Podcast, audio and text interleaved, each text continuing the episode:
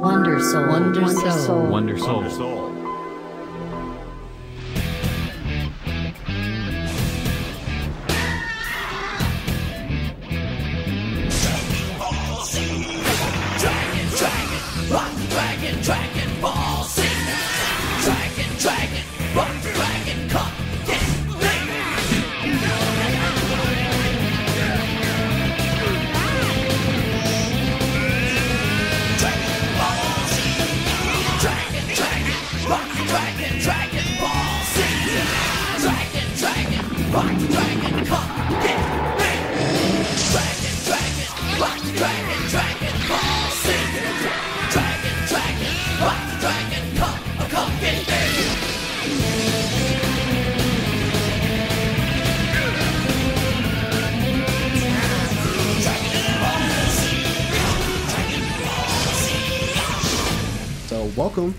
to episode 153 of Wonder Soul. This is going to be, I guess, not technically, but sort of the Wonder Soul Z finale. This was this this was supposed to be the finale. I was like, all right, I'm taking too long trying to get through each film.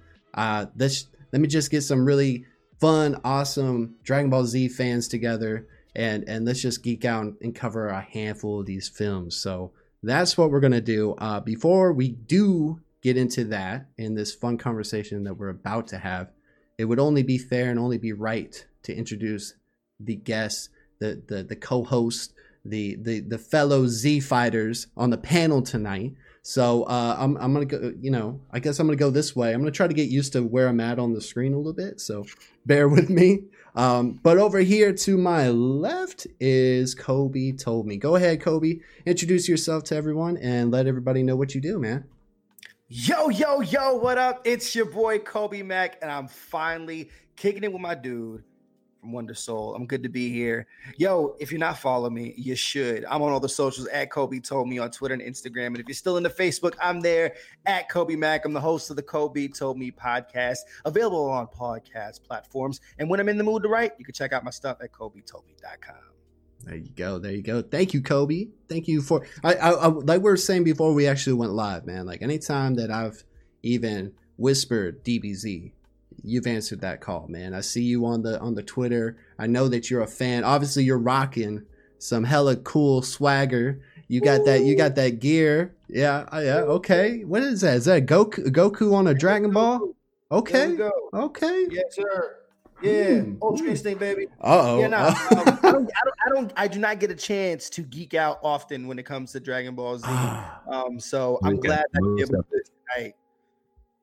Hey man, well here tonight is your opportunity, man. Tonight is going to be a good time, man. And like I said, we we've already we've already uh, made it known that we are talking about a handful of films.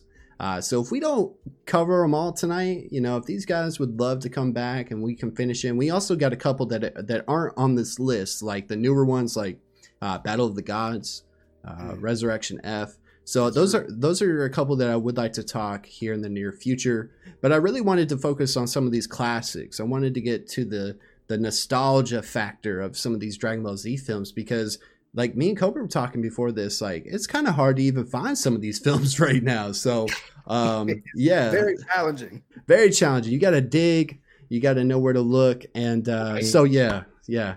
Oh, Absolutely. well, hey man, uh, there there's a three man squad here. Obviously, this Uh-oh. is like the Miami Heat. This is the big three here. So obviously, We if you a, we get got a Goku Vegeta Piccolo situation going on. oh, is that what it is? that works. I I, I kind of they are the Trinity in a lot of ways. I would look at them as like the Trinity. Yeah. Uh, It's so- a Trinity we deserve. I mean that's what I would say. Like. I mean, you could that. you could throw Gohan. eh, eh, Oh my gosh! See, this is. I feel like this episode is You're going gonna take some. started. We're gonna Get started on It's Goku. not Road. so, if you guys are familiar with Wonder Soul, in the past, I've had the pleasure to geek out about anime and, and even specifically Dragon Ball Z with my good friend here at Ghost Planet Studios. Ghost Planet, go ahead and introduce yourself, man. Tell the people what you do, who you are, and then and then we'll get started. We'll get started. Absolutely. So, guys, uh, my name is Kenny Mason, also known as Admin Frost. I own Ghost Planet Studios, an indie voice acting studio that produces audio dramas, a regular podcast, has celebrity interviews with writers and uh, game developers, with more on the way. We've got big plans for an expanded universe, lots of cool stuff, a web comic, an animated YouTube series.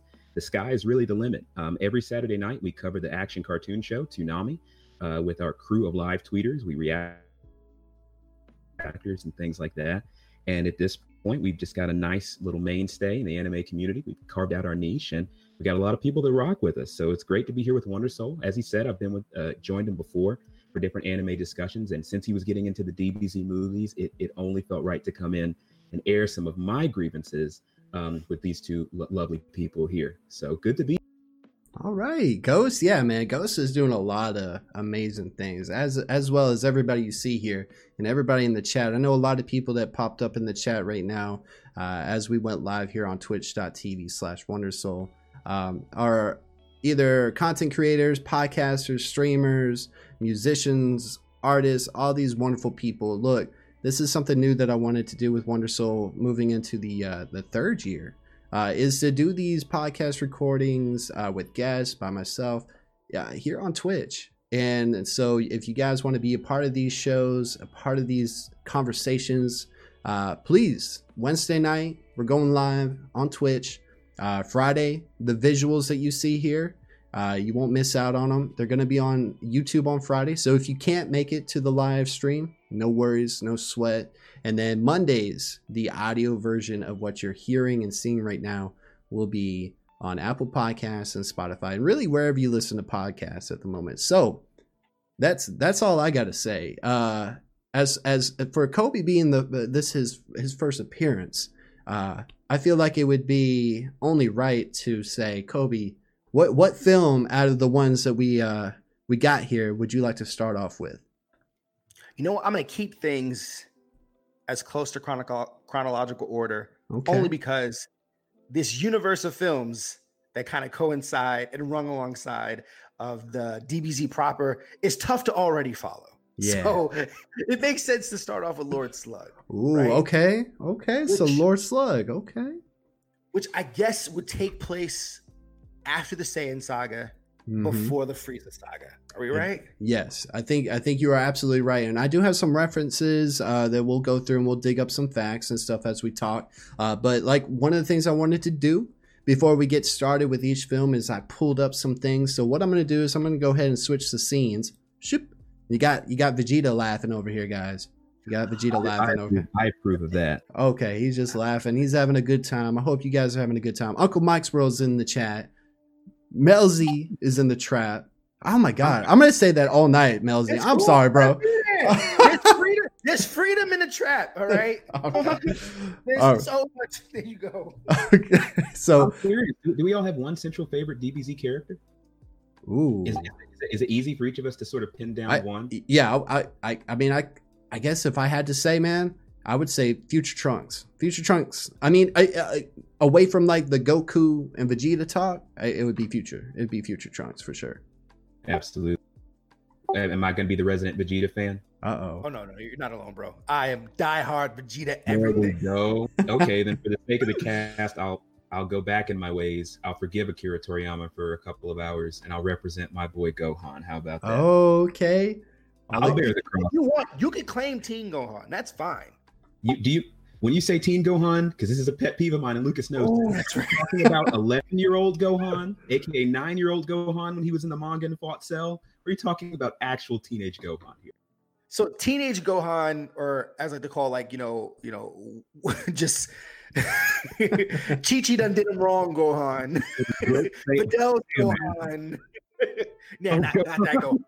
They say a man Gohan, not that Gohan. All right, enhanced Gohan or whatever. They, you know, Supreme Casa, not that Gohan. No, I guess pre preteen Gohan. It's so weird because inside of Dragon Ball Z, you know, uh Dragon Ball Budokai Three, one of the greatest Dragon Ball Z video games Right there with you. ever.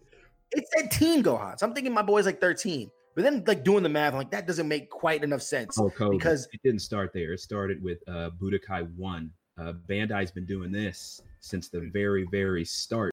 Just like it took them 10 years to stop having Imperfect Cell's voice on Perfect Cell's reaction.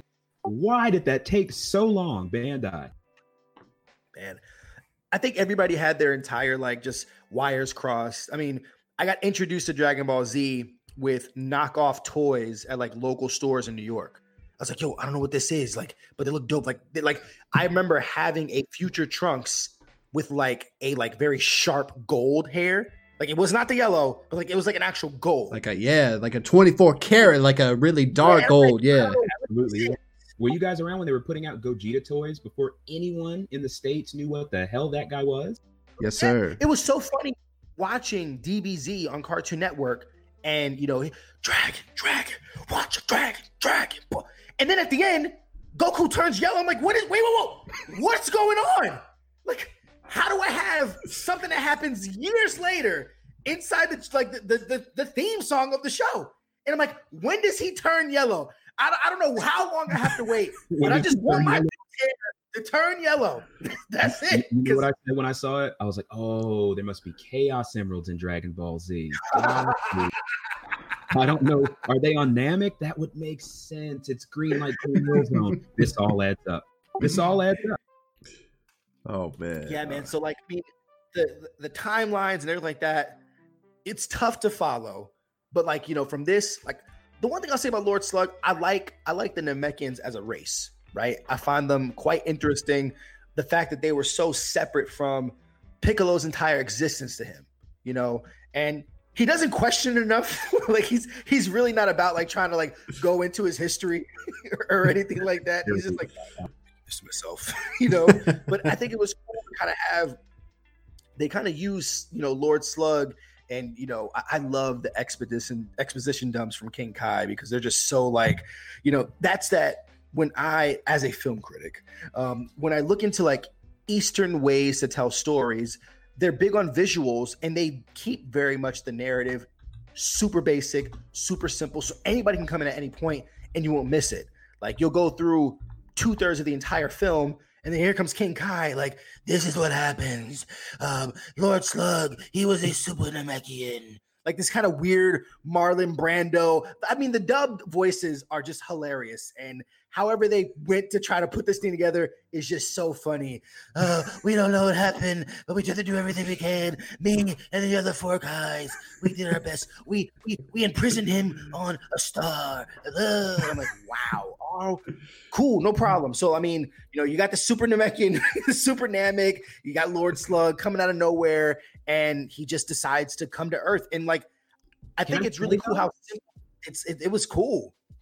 Can I say though, I actually really like rewatching it. I really enjoyed that part of the backstory because it really does build off of what happened with. Feels like that could happen. It's like okay, if Oh, they yeah. do something involving all of their planets, inadvertently Goku ruined that. That makes sense. This story makes sense starting there. Yeah, and that's the thing. Like, there's so much potential to kind of like, all right, I see the shape of this is a good idea, right?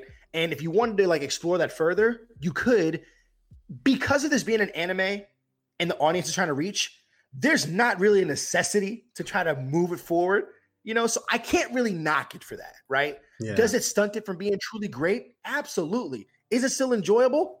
Hell yeah. So like that's fine. And then like his his mission's very simple. He wants eternal youth, and pretty much he just wants a badass spaceship because he's going to terraform and terra freeze the Earth to turn it into a spaceship. I don't understand like like how that works scientifically, you know, but I guess it does. Like you know, he's it, he's pretty much like the Dragon Ball version of Brainiac from Superman. Yes, he is. And, and props as a big Superman fan. That's a very good comparison. And props to him. He gets the eternal youth. Now, if you know, if I'm going to encounter, you know, the great Shenron, I, I, I love every time he wakes up. Why have you summoned me? Why do you think? Why do I want to wish. always summon you? You know, I I would not make eternal youth my wish. Um, so many other options. You know, I thought he was going to say immortality, but I guess he just generally didn't want to be old. He was just being can't- I can't- greedy. He needs to keep it like Frieza and do like one centimeter an inch of growth every time he popped on. Keep it like Bulma, one year off her life every time she makes the whip. You know, they were using it right. I got to give that to Frieza. He understood less is more. Yeah. Yeah, All right. this is more. All right, before we get into any more uh Lord Slug talk, let's get into I'm gonna I'm gonna show this little quick promo for it, and then we're gonna get right back into it. Plus, Melzy Trap wanted to uh he, he's laughing at your King Kai voice over here, Kobe. you need to do something with that, man. You can go far with that. All right, you can go far. I'll do my best. I absolutely will. All right, so I'm gonna switch the scene. If you guys are watching this on YouTube or if you're watching this on the stream, uh, this is just a quick little promo of uh, Toonami Lord Slug. I don't. I think this is actually real. Some of these are gonna be fan made, but uh, if you are listening to this on the podcast, uh, you can find all these on YouTube. Uh, I might, I should actually. I'm gonna drop the links for these in the description of the episode, so check these out on your own time and drop a like if you like them. So let me go ahead and get this going. I'm gonna actually pause some of that background music we got going, that lo-fi, and we're gonna get into this. So I hope you guys enjoy. And then once this is done, let's get into some Lord Slug talk. Okay, so here we go.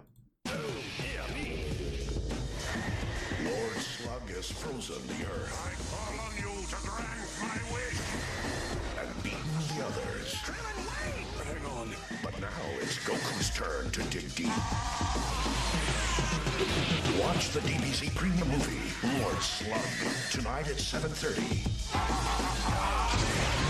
Hmm, that's gonna leave a mark. Only Toonami. You got it first.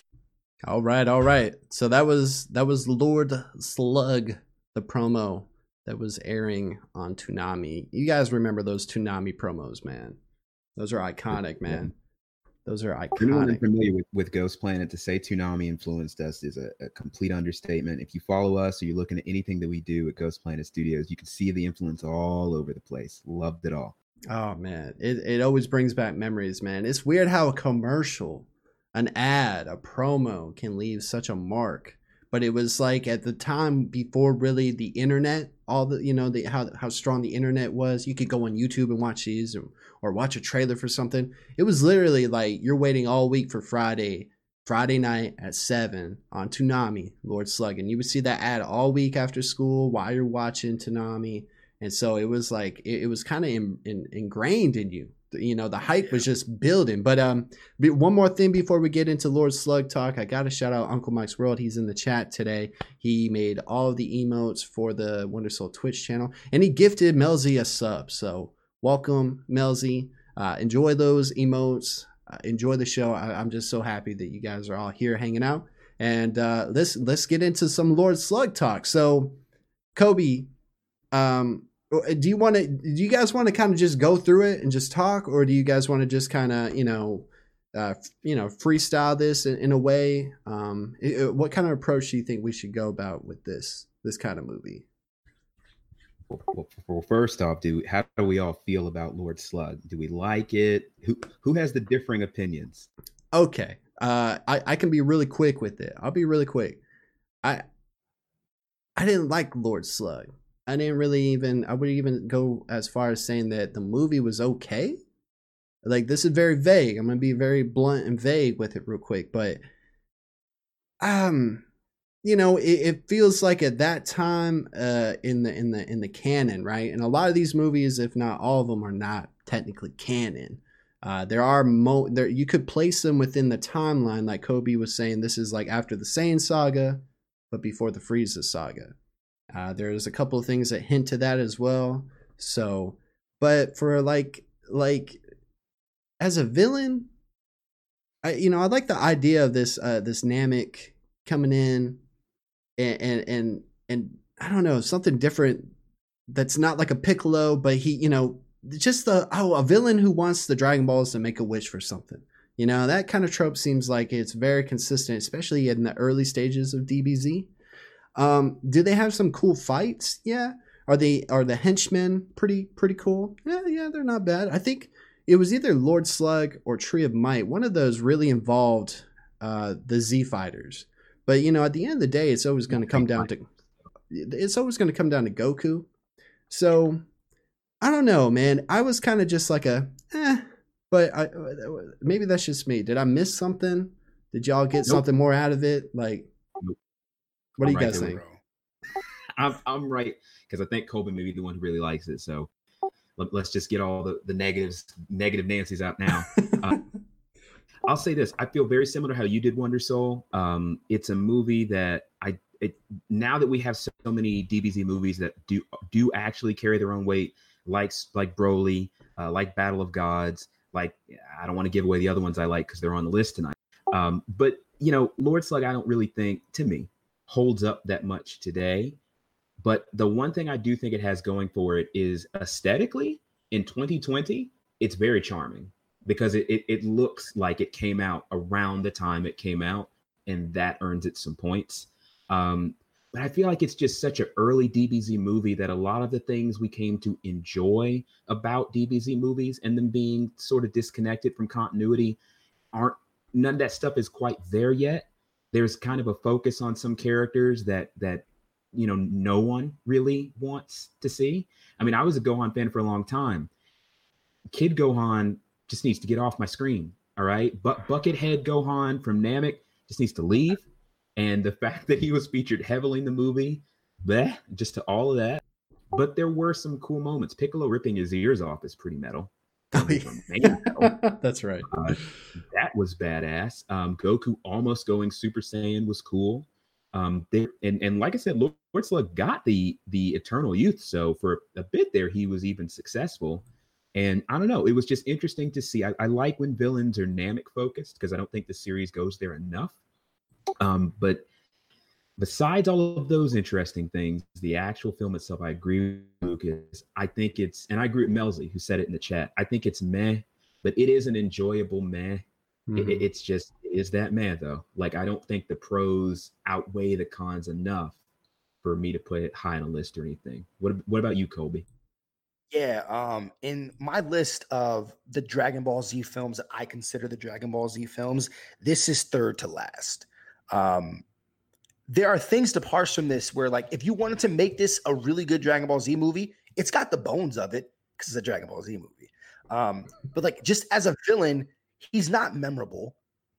His name is Slug, and even like the you know just the, the random you know city folk that's like your name is Slug, oh, and they're making fun of her. Oolong is in the back, like don't make fun of him. Ah, what are you doing? Oh my god, that know, is I can't. love how the early films just love having Oolong just around, just randomly, having Yajirobe around just randomly, you know. But like the fact that one, it, was really interesting to see some of the things I'll appreciate from it. Like his ship is massive. Seeing this huge ship just kind of crater into Earth, and you have Goku and Krillin attempting to like, you know, kind of like attack it, but not attack it, right?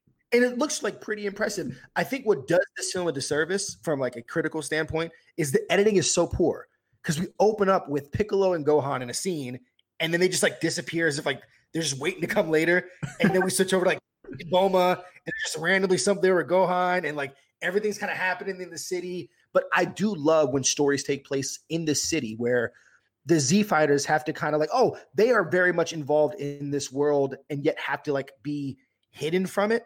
You know, like that's the one thing that yeah. cool that these people are essentially the saviors of the world and nobody knows about it. That's You know, weird. they just- That's kind of weird uh, to me. It's like they're the I- Justice League, but but but nobody knows them for real. You know, they Yeah. don't wear masks. Nobody knows that they're that they fly and stuff like that. I love the world that Toriyama has built. Where like that's just okay. yeah. And you know, I, I I think it was Dogs are the mayors of town.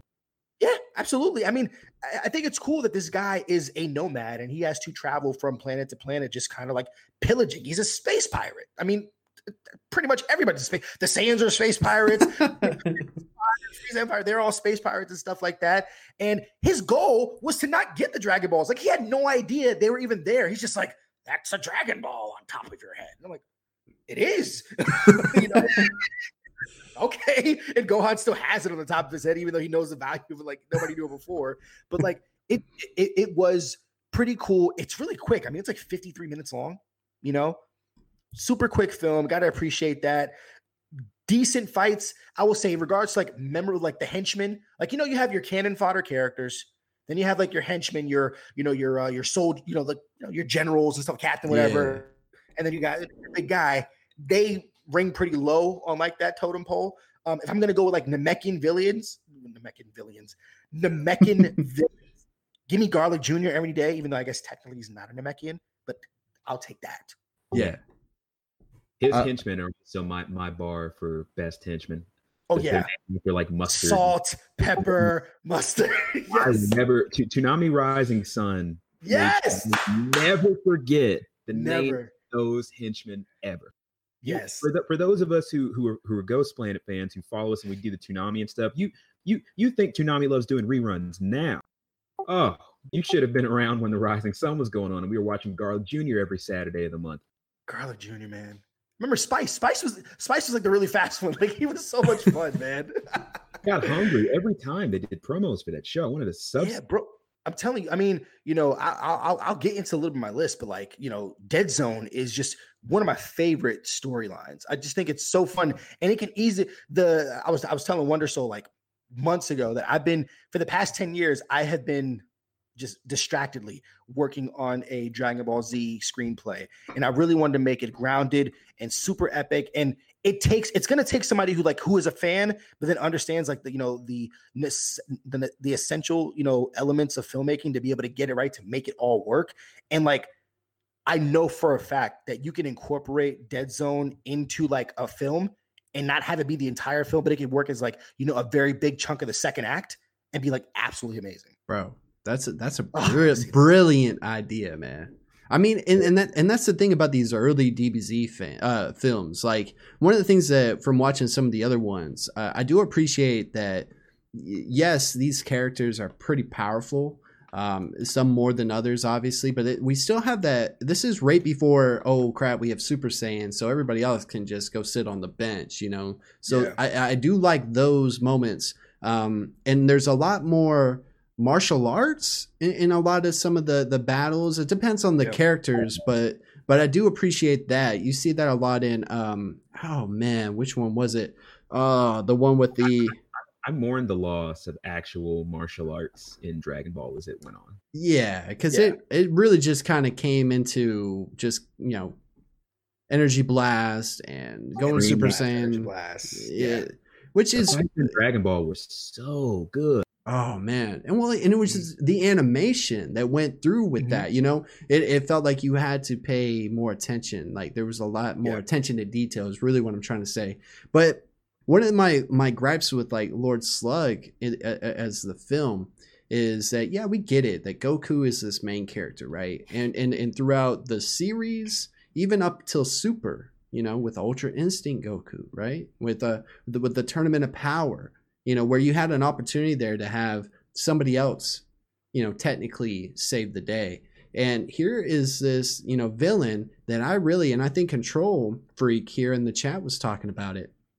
Um, wouldn't it have been really cool to have Piccolo be the guy, you know, Yeah. to to really just like save the day? Maybe he doesn't have to, you know, um, you know, Goku's going to play a part in this, but it would have been really cool to just see him be the the guy. I wish in uh, in, in a lot of these films that we're going to talk about, there's only like I think a couple uh, that that doesn't happen where it's not Goku and and other characters play a role, but they end up just getting their ass kicked.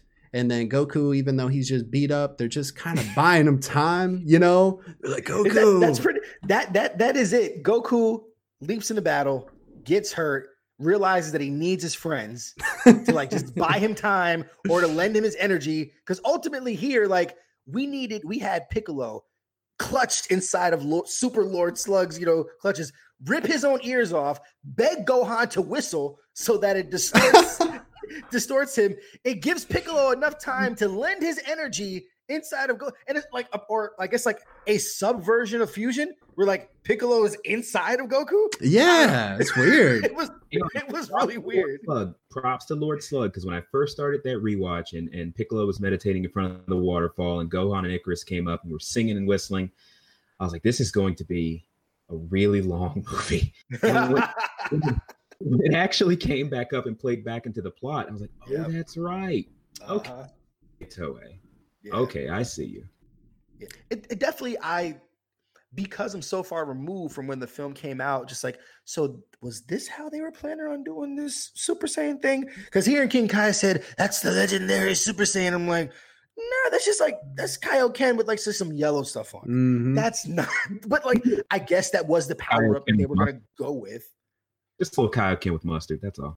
Kaioken with mustard. There you go. nah, nah, but it, it, it, it, it was cool. I think it's an absolutely fun. Like I said, it's lower on the tier, but that just means that like there's just a whole lot of other like you know really good films. But like this is harmless. Like if I were to give it the Kobe Told Me rating, it'd be a five out of ten. Not a good movie, but also not a bad movie. Wow, I thought you were its strongest proponent. Five out of ten. Five out of ten. hey man, go I- for it, I- Ghost. On mine, um, I would say a six. I can't believe I'm giving it just a little higher, but I agree with you in almost everything you said. I mean, I didn't not enjoy watching the film again, so there's that, right? And like I said, the fact that it look looks like it came out in like 91, 90, I think, Yeah. which is, is when it came out. Uh, it looks like years. Yeah, right. It, it looks like it came Yeah. out then. And that type of stuff has aged in a really fantastic way for me. There, there are good things there. The, the moments that we get out of Piccolo, um, we've mentioned it multiple times, but I'll say it again. The man rips off his ears. own ear. Mind you, that's not how that works, but No. props for trying, Piccolo. I'm So, thinking about like he rips off the ears. You still have eardrums, yes. unless you dig those out. I can't blame him. Piccolo's pretty young. I think what, what was it? Was like eight in that movie or something like that. That He hasn't very true. he hasn't been around long enough to know how real anatomy works. He doesn't give a damn about his own heritage. So but yeah, I'd, I'd give it a six. It, it wasn't it wasn't a terrible time, um, but we have so many more movies now that perhaps if it were a smaller list of films, or if we were making this list ten years ago, it could have placed for me. Uh, but in this point in time, we just got too many movies that Okay. Okay. Yeah. Now, now I want to ask you guys one more thing, especially if you guys had to rewatch this before this uh, this episode. Um, I'm I'm gonna I'm gonna assume that you guys had seen Lord Slug be- before, and maybe even a handful of these movies. I don't think anybody saw any of these movies that we're going to talk about tonight for the first time. Did that? Did any of you guys see these for the first time before doing this episode? Even if it's First been years, a long time. a long time. Okay, okay. Long time. So, Nah, see, well, what I want to know now is at the end of each, you know, each movie that we talk about, rewatching it, did your opinion get better, get worse, or stay about the same? Like, do you feel the same way about this film than you know, like when you watched it the first time? Like, you've always had that general opinion about Lord Slug. You're like, eh, it's all right. Did anything change for you guys? Uh, you know, positive or negative? what do you think, Kobe? I mean, when I was, I mean, in middle school watching it, it was just like, oh, like this is cool. I have somebody else because all I had was Raditz and Vegeta Yeah, and that's true. Nappa. It's like that was it. So like now I've got somebody else, and it's like another, you know. And I was a DBZ fan before I was a Dragon Ball fan. So then being able to go back and like dealing with the Red Ribbon Army, like I'll take Lord Slug over most of the foes except for a couple, you know, in Dragon Ball, right? Right. Um, and even at that time, I remember playing with, you know, uh, with Dragon Ball GT toys, but not watching because you couldn't watch the show in the States. So I'm like, I have no idea what this toy is, this this this Japanese knockoff from like, you know, the, the corner stores and stuff like that. But like Where did I- I- I this furry jacket? yeah, I'm like, what is this? Like, I don't, I don't get it, right? I'm like, all right, you know. So like, no, I was glad to be able to kind of have it. So I guess in a sense, it went down only because I now have dozens of other Yeah. And so like, it's just gonna keep kind of falling down. But like, absolutely harmless, you know. Like, yeah. I I think that you know, if if we look at what Dragon Ball Super Broly has done in taking a character that was not canon, making him canon, sense, you can do this same thing. Like, how can we adapt, you know, Lord Slug in a new way, just for like a smaller arc in Super or whatever they decide to do going forward inside? The Yeah. No, no, I yeah, I totally think that you're onto something. Like there's a lot of potential with some of these characters, but maybe they didn't age well because we've gotten better, you know, villains. yeah. We've gotten like the progression of our heroes has changed as Mhm. well. So, and the stakes are my gosh, now in Dragon Ball Super, we're talking about different universes, you know, it's not Yeah. just like Earth anymore, bro. It's not just Yeah. it's it's a lot larger. But uh I Ghost can imagine man. our Z fighters getting pretty bored. Oh, you only want to conquer Earth? Uh-oh. Okay. Oh, cool. whatever. um, Boom, get the crock pot going. But I was Hey. do we want to throw one at the end of these because this could happen it's happened Yeah. with Broly um that it do we want to see this plot in a new way come back in super as it did with mm. Broly we could do that for each of these What do you yeah. You really could. I think with this one you can. I think it's a nice little offshoot. In the same way you had, you know, the Goku Black arc inside of Super, I think you could easily have that. This would be so much smaller too. and could be done better, almost certainly. Oh, so much better. With the little changes in there, you take the bones of what you want Lord Slug to be, right? Um, I don't know, like I don't want them always to have to be chasing after the Dragon Balls. Make it something else. Make it a, a personal vendetta against Piccolo, right? So we can have Piccolo a little bit more in the forefront.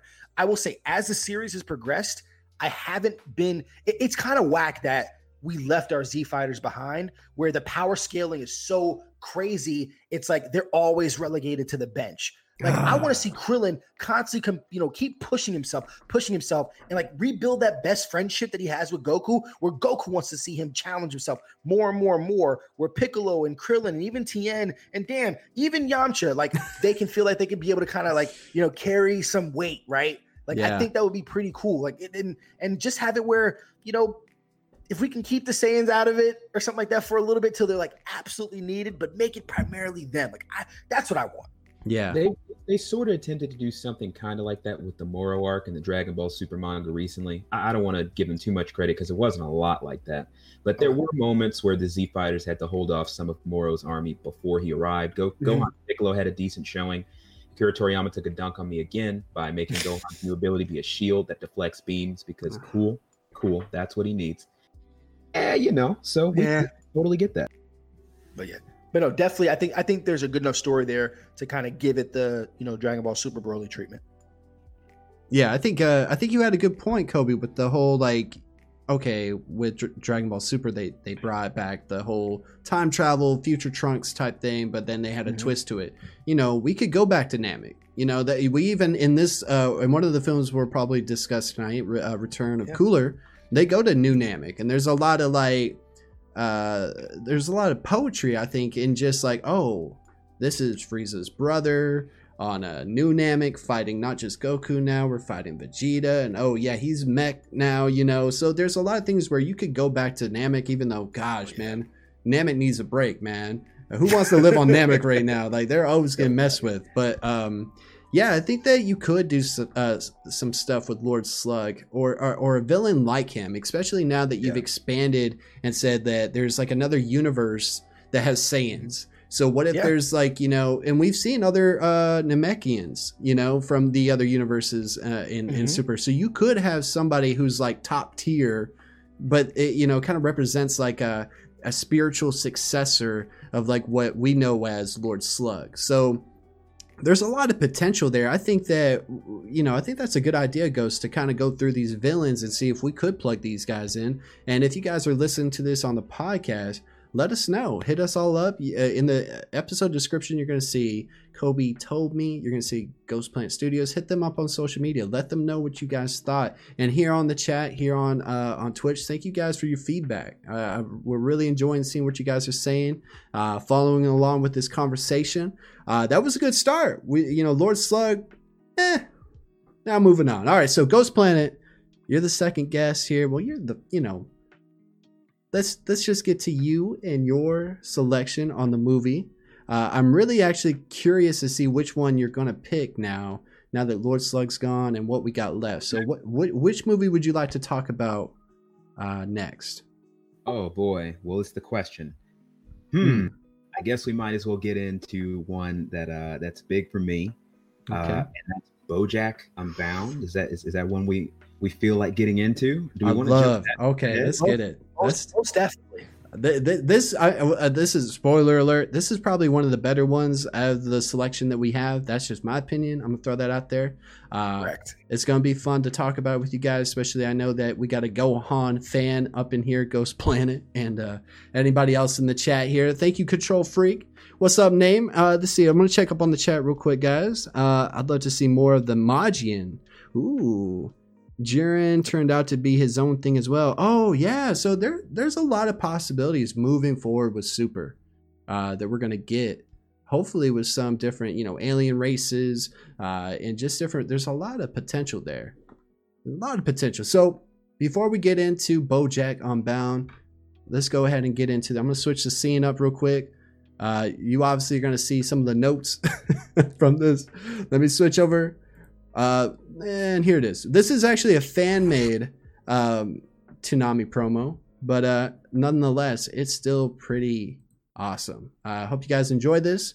Um, if you are listening to the audio only version, like I said before, the videos for these Toonami promos are going to be in the uh, episode description. So feel free to check them out. And uh, all right, chat here on the stream and on YouTube. Enjoy this uh, this promo.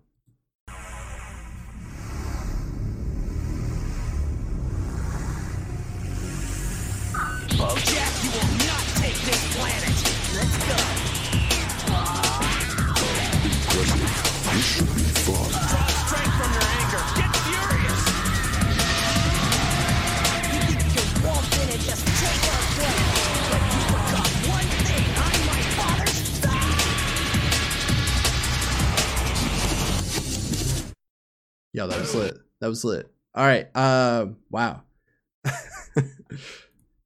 That gets the blood pumping, doesn't it? Yo, I actually right before we went live, that is the movie I I, I finished off with. So uh, That's that's fantastic. that's that's the one that's fresh on my mind. I even got some notes. I need to pull up my notes.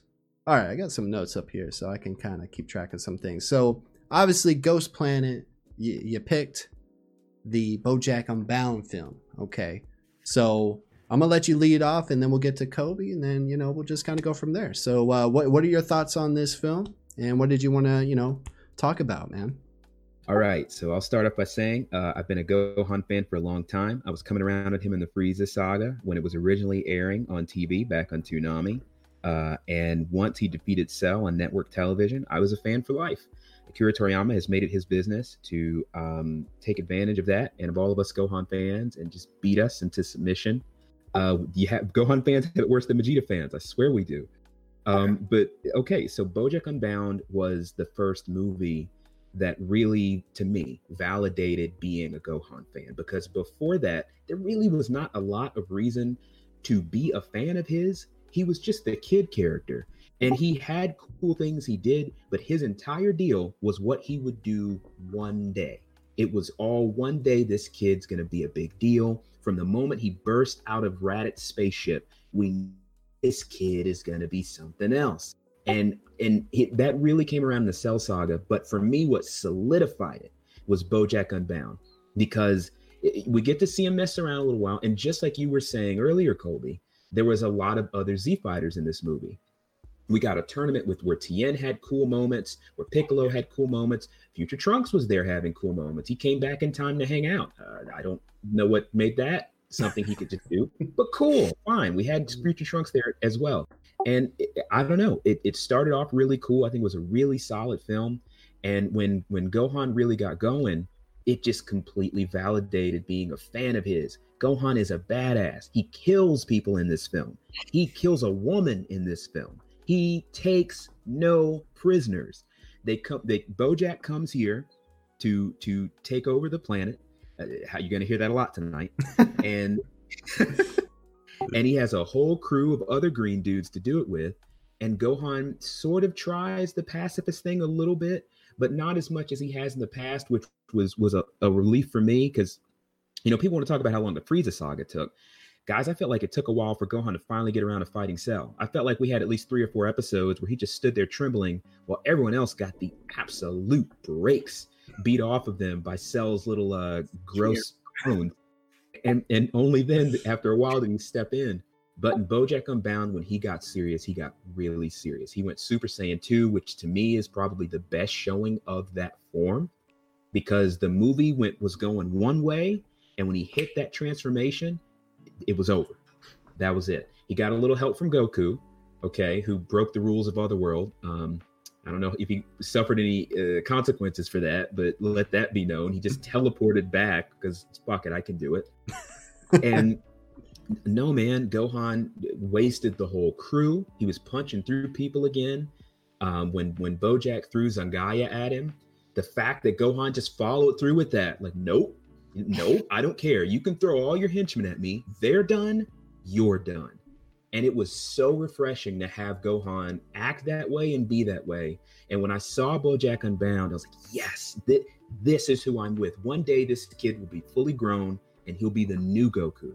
and I will be right there for that because I was a Vegeta fan more than a Goku fan. So I couldn't get down with certain moments of Z like other people could. But the idea that Gohan was going to be the guy going forward allowed me to say, I am ready for what comes next with Dragon Ball Z. I was reading in Beckett that there was going to be a teenage Gohan soon fighting pink chewing gum. I didn't know what that meant, but I was here for it. So for BoJack Unbound, for me, I give it like a like a nine, like a nine out of ten. For its time, it was probably the best movie that I think it come out. Um, and even now, if you like Gohan, it's a hard nine because it's probably his best showing in the entire series. Wow. What about you guys? Bro, that's, I mean, impeccably well said. Um, BoJack Unbound ranks number seven out of my entire list. Um, so it's up there. And for everything that you, it, like, I'll completely clap it up to all that because it's crazy how much, in regard, like, there wasn't a lot of time that passed, at least for us in the in the states, between BoJack Unbound and Lord Slug. But it feel like it's like leaps and bounds, just better in its animation, better in its character design, better in the you know the animation style, the choreography for fighting. I mean, one, the fact that some spoiled kid by the world's richest man said, "I want a intergalactic martial arts tournament as a b-day gift." He's like, "Cool, I'll get that." Because it took me when I rewatched this, I'm like, "Wait, so we knew of other like you know like universes like way back here?" I thought we only got that in Super. All right, let's let's go, right? and I'm like, okay, yes, that's right. It did happen.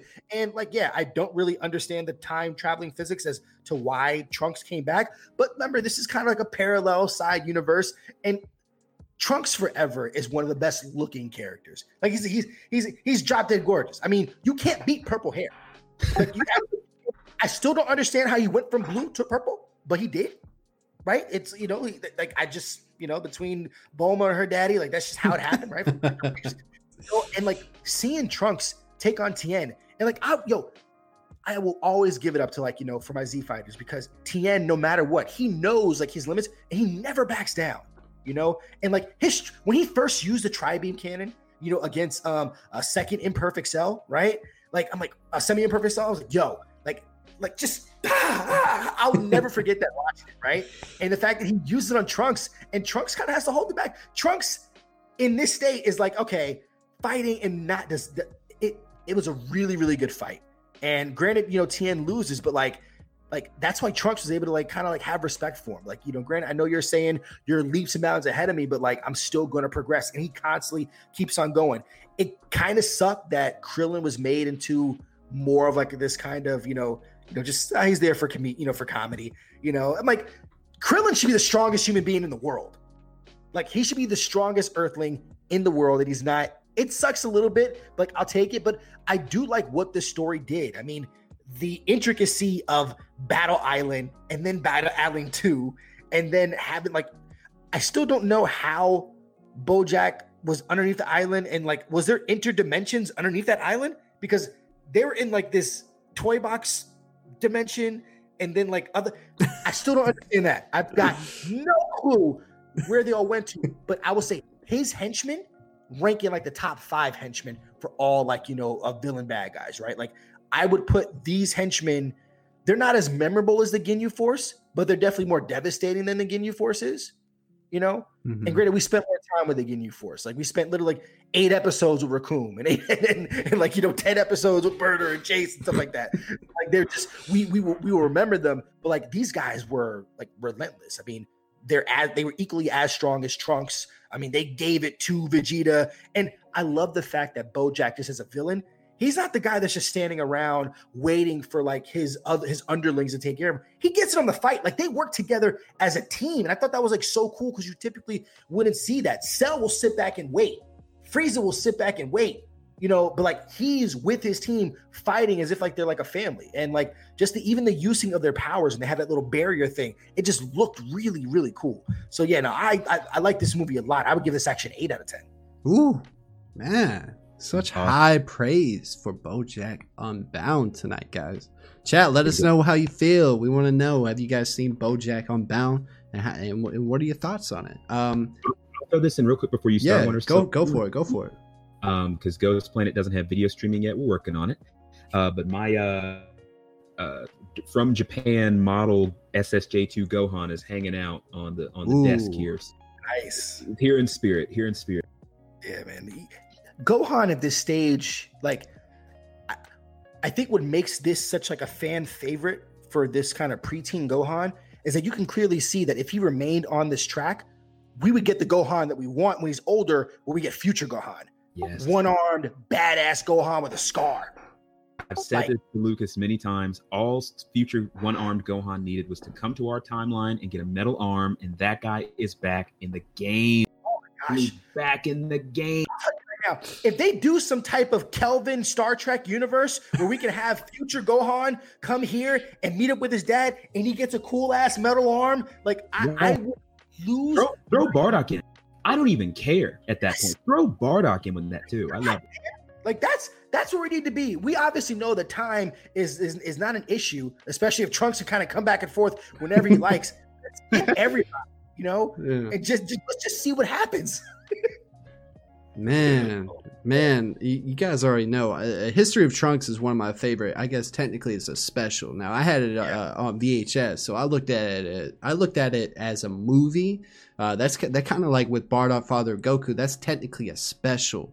Um, now, okay, uh, there's a. This is fresh in my brain, so I'm gonna try to you know think of some things here. First of all, You're probably the most impartial one of us here when it comes to this. I think maybe. Man, well, look, Future Trunks is a badass, bro. Okay, uh, you know, and I do like how they did show all the Z fighters just whooping ass, like all they're they're just whooping ass at this tournament. But then, uh, for comedic purposes, obviously, like Kobe was talking about, Krillin, he's doing his thing, and then he's like, oh shit, Piccolo's here. Oh shit, Trunks is here. You know, he starts. They're like, damn. Damn. Now, um, you know, it's funny how like they have kind of like it's almost like they were joking about it. Like Yamcha's laying up there. He's like, "Well, I guess this is done. I ain't gonna get this money now because you know, obviously Trunks and them are here, Saiyans are here, Gohan's here. I even like that that moment where you got Bulma and Chi Chi kind of like almost putting Oh. bets. You know, they're Yeah. like, "Hey, my son's gonna win this thing, right?" It's like, "What? None of Trunks is here." It's like, "What?" And you see like this kind of like verses happen. I thought that was really awesome, man, because you forget, like, yeah, that's Bulma and Chi Chi's sons are some of the most powerful characters that we are introduced to. Um, Yeah. I will tell you though, aesthetically pleasing, this movie is like top tier. Uh, the animation, there was even some weird things that I noticed, like the dark hair had like a blue hue to it. Did you guys notice that sometimes?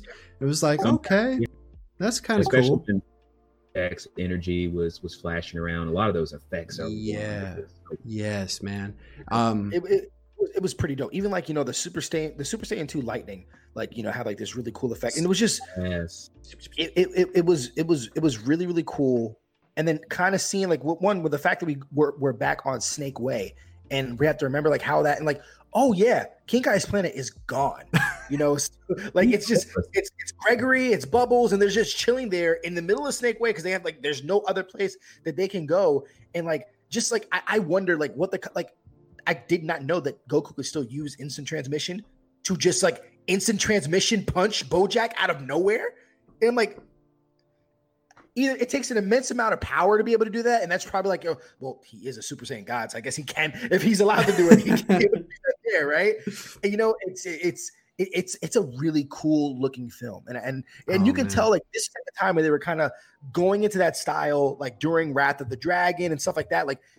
You could tell that it was a little bit more defined. Like in that era, the lines were a little bit more crispier um, and stuff like that. And before before it got softer, you know, during you know the um the, the Majin Buu saga, right? Yeah, Where like you know, the lines are a little bit more curved. Like I loved, you know, when I was like doing sketches where you can see their hair when they go from Super Saiyan level one to two. You know, it's so much like you know triangular and like you know more Yeah. defined. Yeah. They're super ripped in their arms, and they. And, and I will say this: I like the story in Super. I'm not a big fan of the animation often, and you could tell like it's like they don't put any details, just like uh, like blocks. It, it is it is odd and moving until they like it goes into like that video game style fight. Like when Jiren and Goku are fighting between like you know super blazing fire Jiren, you know uh, going against you know Master Ultra Instinct Goku, and it's like meticulously you know animated. But then you look at other times where it's like, what's going on? Like why? is it incomplete. It is weird. But here, it's because they- you can see where the budget went. Oh, Hmm. very very true. Yeah, I'm glad that they didn't they didn't skimp on it here, or, or at least like it was still so fresh that they made sure to like to really do a lot in regards to like how they design it. I will say this was the most telling how a lot of the, the animators they can only draw three face three faces. Like there's there's a Krillin face, there's a Goku face, and then there's a Bulma face, and That- then it's just yes, variations yes. everything else. It's like they have a really limit. It's like they have like a Xenoverse One character creator or something. I don't know. They only have so many that they can choose from. I, you know, I, the the. Oh, go ahead, Ghost. Go ahead. Go ahead, dude. No, just saying. There's like it's like Akira Toriyama has like three custom faces he can choose from. He needs to get Xenoverse 2, so he can you know really diversify his character creation process. Well, like I, uh, one of the examples that I noticed is like the uh, the the female villain girl. Like when you see her face, it's like that's like Android 18, just with big poofy red hair. Like, you know, the, and and even and I don't know. Now this is a different example, but when I was watching Gohan in this film, I'm like, man, he's starting to look like Goku. Like his facial expressions were really identical to Goku. Like especially when he was getting angry and serious about everything. Maybe it was because he was in that, you know, that uniform too, which I, I really like. It really shows that Gohan was like, I'm, you know, at this point, my dad's not here no more. I got to step up to the plate, you know. And then uh, uh, another interesting thing was, and even Trunks, you know, anime does this all the time, where they'll just kind of point out some some things. And when Vegeta showed up, now Vegeta in a lot of these movies, I notice he's never really there at the beginning, but he'll he'll pop up and be like, "You're not killing Kakarot," you know, like, and he he just like, I ain't having that. But what was really interesting was Trunks mentions that Vegeta basically after Goku died had kind of just, you know, sheltered away. Right. Kind of fight. He was there to help, not to test his own power, not not for any not for any real selfish reason. Like he was coming because he sensed he sensed that power and he came to do something about it. Well, now in true Vegeta fashion, he got Vegetaed, but you know, he, he did he did unfortunately because like i thought like wow that's really interesting. It, it- i wouldn't compare them but it was almost like the batman joker relationship like I, I need you i need you. That was my motivation. Even though I, I hated that you were stronger than me you were always pushing me to get stronger. You were always like just that one step ahead of me and it always now that you're gone what's the point and i thought it was really interesting is that Vegeta was like laying in bed, and when Trunks got his ass whooped, he like felt it, and I was like, mm-hmm. wow.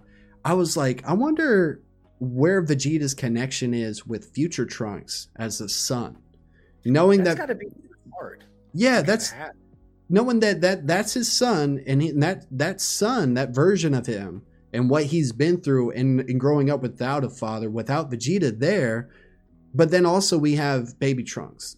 And you know, he's always been tough love with him. Like there's even moments where Trunks goes up to Vegeta, he's like, you know, you're not powerful enough, father. And he like literally is like, I'm not gonna tell you again, bro. he like, you know, sucker punches him. small child. Yeah, like I, it it was interesting to see that and I was like, man, that's like a story in itself about just Vegeta without Goku. Like what would he really do and and um, you know, how much he's for so long chased Kakarot and and and even in a lot of moments he'll save him just to say like I'm to kill him, not you. That, that's my job and that's where I'm to get to. But now that that's gone and it was also interesting to see Goku is up there dead, but he seemed like he was just at peace, man. It seemed like he was kind of done fighting weirdly. You know, he's just hanging out there eating. He's like, "What I miss, King Kai?" You know, and it was only in those moments where he was like, "Oh shit, I can't come and save the day." But Yeah. He did have that really cool confidence and he's like, "Don't worry, my son's there." And then he kept looking at King Kai when Gohan was getting messed up, and he's like, "Yo, I get, we got to do something." So I don't know if King Kai. It's kind of like when they talk about with other forms of stories and entertainment, like these angels and gods, they can interfere. They have the ability to. It's just like a rule. It's like you're you're not supposed to. Yeah. Right. Um. And I it- think give Goku some leeway here because I, I know some people may say it's a bit of a plot hole that he's simply instant transmission from afterlife back back to hangout, you know, because he really should not be able to do that. But the Dragon Ball Z has set a precedent for Goku being able to bend the rules because of what he's done for the Kais and what he's done for King Yama and things like that. So I, I don't really think it's that far of a leap to imagine that they saw him do that and no one really did anything about it because he went to save the planet. Because presumably if Gohan loses, what happens next? Who else on who else on Earth steps up to finish that? Right. But go in that situation. So I, I I think I don't even think it's a plot hole. I just I just think everyone sort of looked the other way for the good of everyone else Mhm. and just kind of let that happen. Um, I, I want to give a brief plug to Team Four Star's version of um, I forget which movie it is, but there's you were speaking earlier about Gohan being on Snake Way and being in the uh, Goku being on Snake Way and being in the afterlife and being at peace.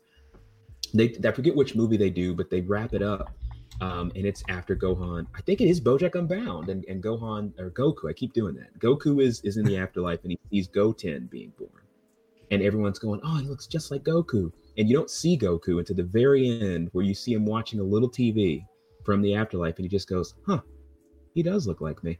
And it's the cutest thing, man. Like it's just such a cute, heartwarming moment, and it reminds me of what you said.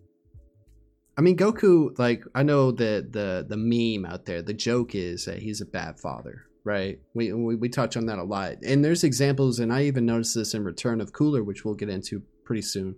But you know how Piccolo's always wondering and worried about Gohan. Even in here, remember Piccolo dipped out when Krillin was like trying to fight him. He's like, I, you know, this is a joke. I'm out of this Yep. shit. And then he came back because why? Because Gohan was in trouble. But then I was like, wait a second, what did Vegeta do? He felt his son in trouble because you see him on the bed. He looks over and he sees Trunks' sword. He's like, something's not right.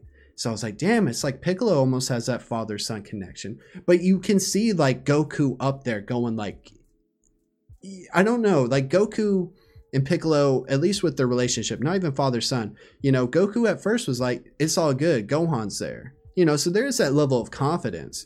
You know, Piccolo's always had that tough love. Piccolo to me was has always been like that mixture that split down the middle of like Vegeta and Goku. You know, he can be a little bit more understanding and not as tough as Vegeta, but he always knew that Gohan needed that. He needed that. And even Goku, when he does appear, instant transmission, whatever, that was just badass. To me, I looked at it more as like, this dude's so strong, like that he can come back from the dead just from pure will and and, and, and want and love for for his friends and family that he he was able to physically interact with the living world. And even the bojack was like was that goku? Like it's like what the hell just happened? I thought that dude was dead. So that he was so surprised, man. It's, it, I think it, it's a really cool story, and I've I've always tried to find a way, like as adapting this text. And like, okay, what other themes can I be able to explore? And then we talk about the themes of fatherhood, the fact that most of these characters don't have a fatherhood. There's nothing that we know of with Krillin.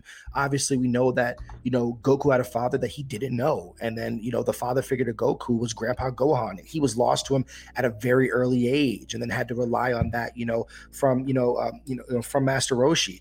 Um, the same thing with Gohan. The fact that he loses his father repeatedly. That's a lot of trauma to be able to deal with. And then this surrogate father that he has in Piccolo, and the battle that Piccolo has with his own sense of self, you know, and his attachment to Kami that he wanted to resist for so many years. Vegeta losing his father, you know, like at a really, really early age. And we get to see that so much more inside of Bro. I, I really love what they did in Super Broly, the fact that it focused on these three Saiyans and Yeah. how they how they intersect throughout the like how they decided to go on these different ways throughout the galaxy. I thought that was like a phenomenal thing that happened, and um, I, I think it's great. So like it, it, it's it's the more of these movies that we be able to see and like you know that sense of fatherhood and and getting that connection like that's why it matters so much. Like we get the father son kamehameha you know you know during the cell games you know and then you have like it's it's so cool because gohan needs his dad. And even though his father's not always there he's there when it counts. Hmm hmm when he needs him most. And i think that that's that's good. Yeah, and he and he he carries him down. He's like, "Hey, man, you, you're gonna have to unleash what what you you know is inside you, that potential that he's witnessed. Like it's like Goku's always been like weirdly just like he he knew it, It- and he just like, yeah, I mean, yeah, he's strong. He's my son. I mean, he's half Saiyan. It's you know, He saw him pop out of that. He saw him pop out of Raditz spaceship, and he knew mm, from Right that moment yeah, he was like, "This kid's gonna be the one one day." Yep. But but you know that's so we could kind of look at that real quick about after that that takes place, how everyone reacts differently. You got Piccolo, he's like, I'm gonna take this kid, he gotta go train. You got Chi Chi, who maybe uh, wasn't there, you know, well, she wasn't there, but she's like, no, he's he is powerful. He could be like Goku. I gotta make him, you know, he's gotta study. Yeah, the reason why she doesn't want him like Goku because Goku will always be gone. Yes. So it's like after he shows like this is what he can do, everyone starts going, well, this is what he should do. This is, and everybody has a different idea.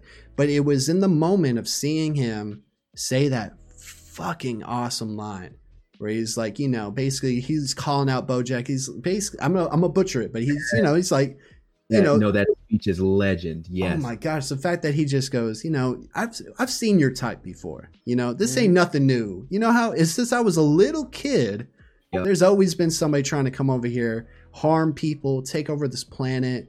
You know, this you know, you know, you're not catching anybody off by surprise. But one thing you did forget is little he says yo, he just like emerges in that. That was like his like taking the place of Goku.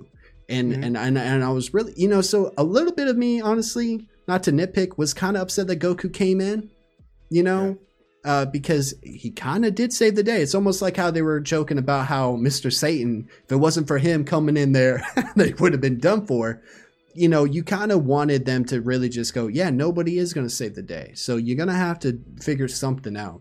And seeing Vegeta pop back in, you know, Trunks, he's strong, dude. All these characters are really strong, but I just, with all of these movies, I kind of hate how they get so beat up so quickly. Uh, you know, have you guys Yeah. noticed that? Like they they really get They- handled. So They do, and it's- just they've been around for such a long time, and I think we have different generations interacting with the movies too. You mhm. know, uh, I still find a love and affinity for. I mean, you know, the next three, even with me, like kind of like my thoughts on you know Lord Slug being like lower rung. I would say that like Cooler, you know, the return of Cooler is also in the middle, like you know, towards that lower tier, but it's Cooler such a hard ass like dope character. Like I don't care what they're doing in the movie. It's just like it's cooler. Like it is. He's one of the coolest looking characters. So I can kind of gloss over it. Rightfully so. The the Broly sequels are getting beat up. There's too much defense that we can have there. So as we transition that conversation, um, I, I, there's valid criticisms there. oh yeah, oh yeah. Well, hey Lucas. Um, Mhm. so what if if you had to give it a number rating? What would you give? Man, this is one of my favorites, man. And you know, I'm not really sure about the number as far as like a rating, but if we are doing like out of ten, this is feel about like a seven or an eight, man. Um, just depending on my mood, man. Uh, Yeah. Because honestly, the whole Gohan in Goku's outfit, you know, I love that that that Cell Games Gohan. I love that Yeah. version of him. Even though Goku was there at the Cell Games, just that this is the passing of the torch. And and be, he's the best version. Oh, he yeah, like we mentioned earlier, take him and future Gohan. Those are my favorites. Everybody else, yeah, whatever.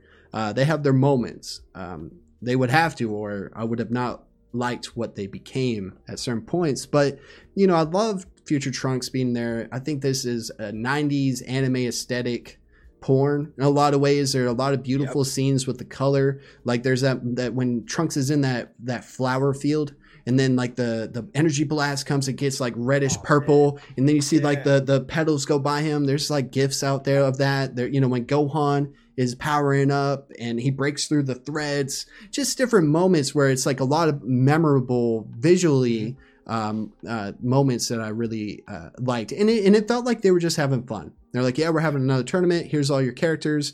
Mr saiyans here. This is right after cell games.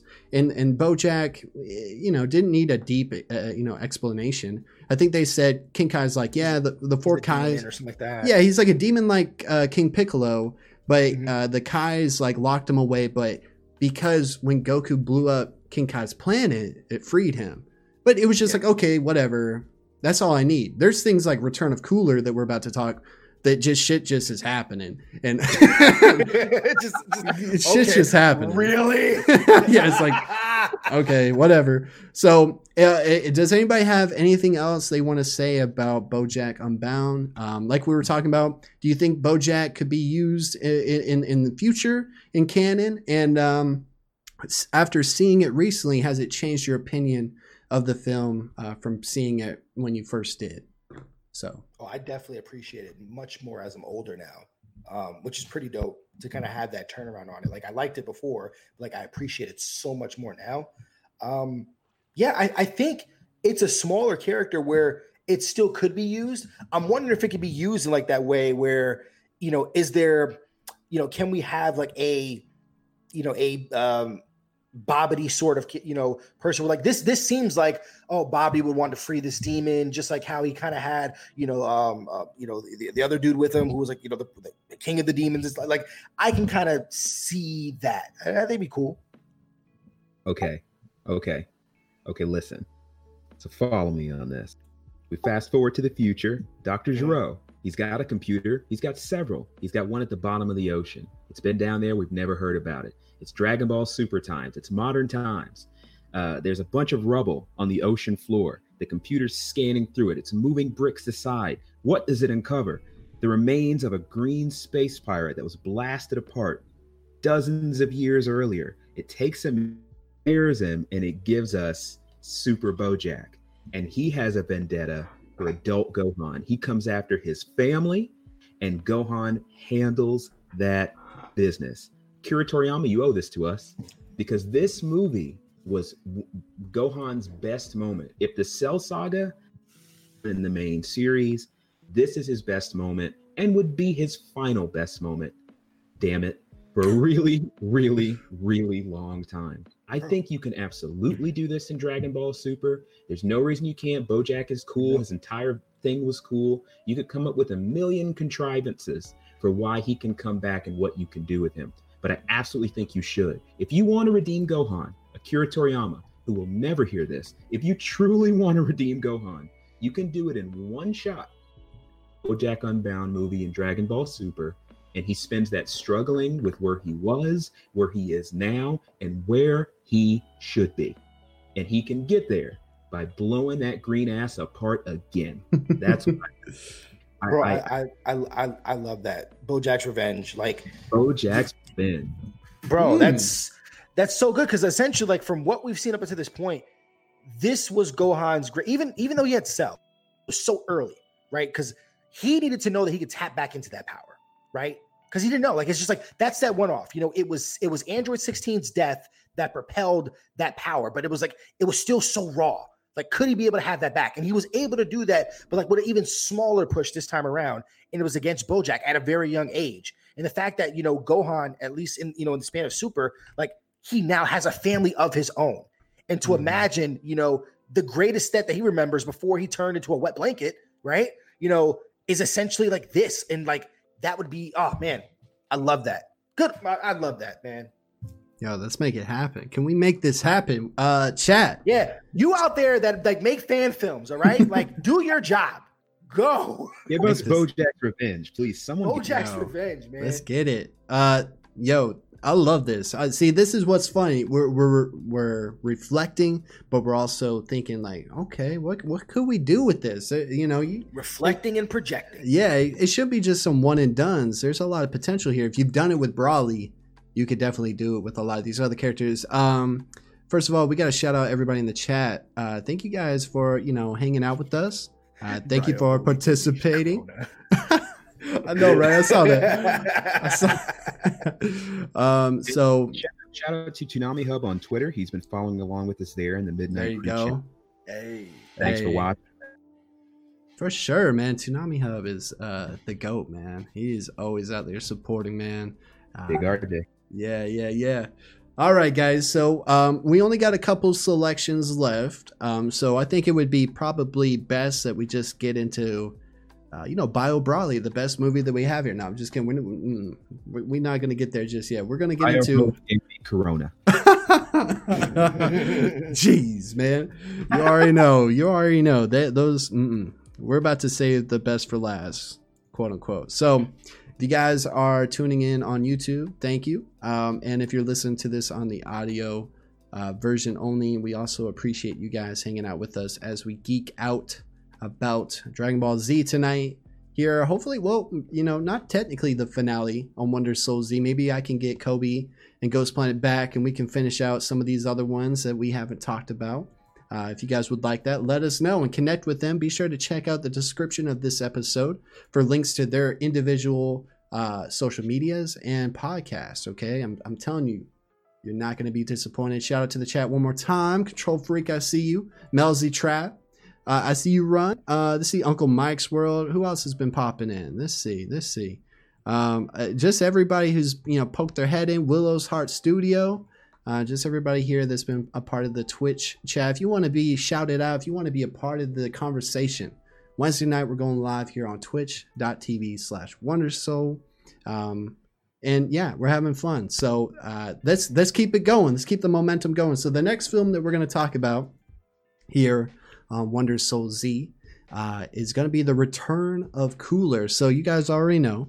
I'm going to switch Ooh. the scene, and we're going to play uh, this uh, fun Toonami promo. I gotta double check. I'm not sure if this one is fan made or not. I think it's. I think this is legit.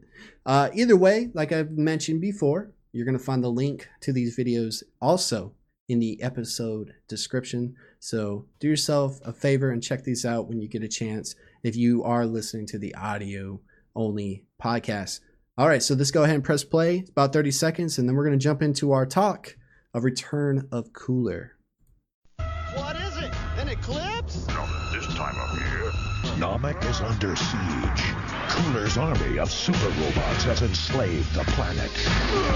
Goku, save them. As a countermeasure, Dende has enlisted the help of some powerful friends. The Return of Cooler premieres Friday, September 26th at 6. Hey, hey, the gang's all here. Why won't you die? Only Toonami. only oh oh gosh only Toonami, right? Uh i you know i actually just forgot until just a moment ago hearing that dende called them to uh new namek. I was i i guess i like wasn't paying attention. So when i was watching this earlier i was like why are they going to new namek again? Why is new namek always attracting trouble? Um we'll get into all that. We'll get on whoever wants to take the lead on this one by all means please go ahead whether it's ghost Plan or kobe you guys can pass it back and forth. I'll let y'all decide, okay? I think I'm gonna toss it to Colby, but I want to open us up with the a joke here. So, um, Okay. and Frieza have in common. Ooh. What what does Cooler and Frieza have in common?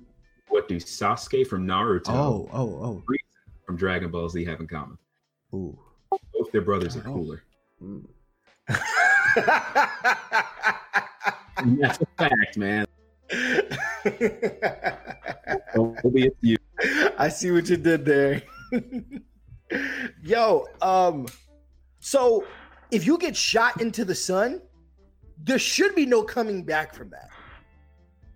Like, not, not only that, were you shot into the sun, but you were propelled by your death ball beam reversed to you by a Kamehameha wave into the sun. There should be no coming back from that. However, thanks to the Big Gete Star, The Which- Big Gete Star. which we've heard before, right? Like I, we've heard the Big Gete Star before, correct? Yes. I I no, actually no, I I in, Kobe. Or I fe- am I, I- confusing it with what? Um I was thinking the, the same thing, dude, and, and I had to actually look it up, but I, was I, it in Dead Zone? No, no, it, it it actually hasn't appeared in anything else, bro. And I thought it, What's you, the star that you're thinking of the tree of gives might. Garlic.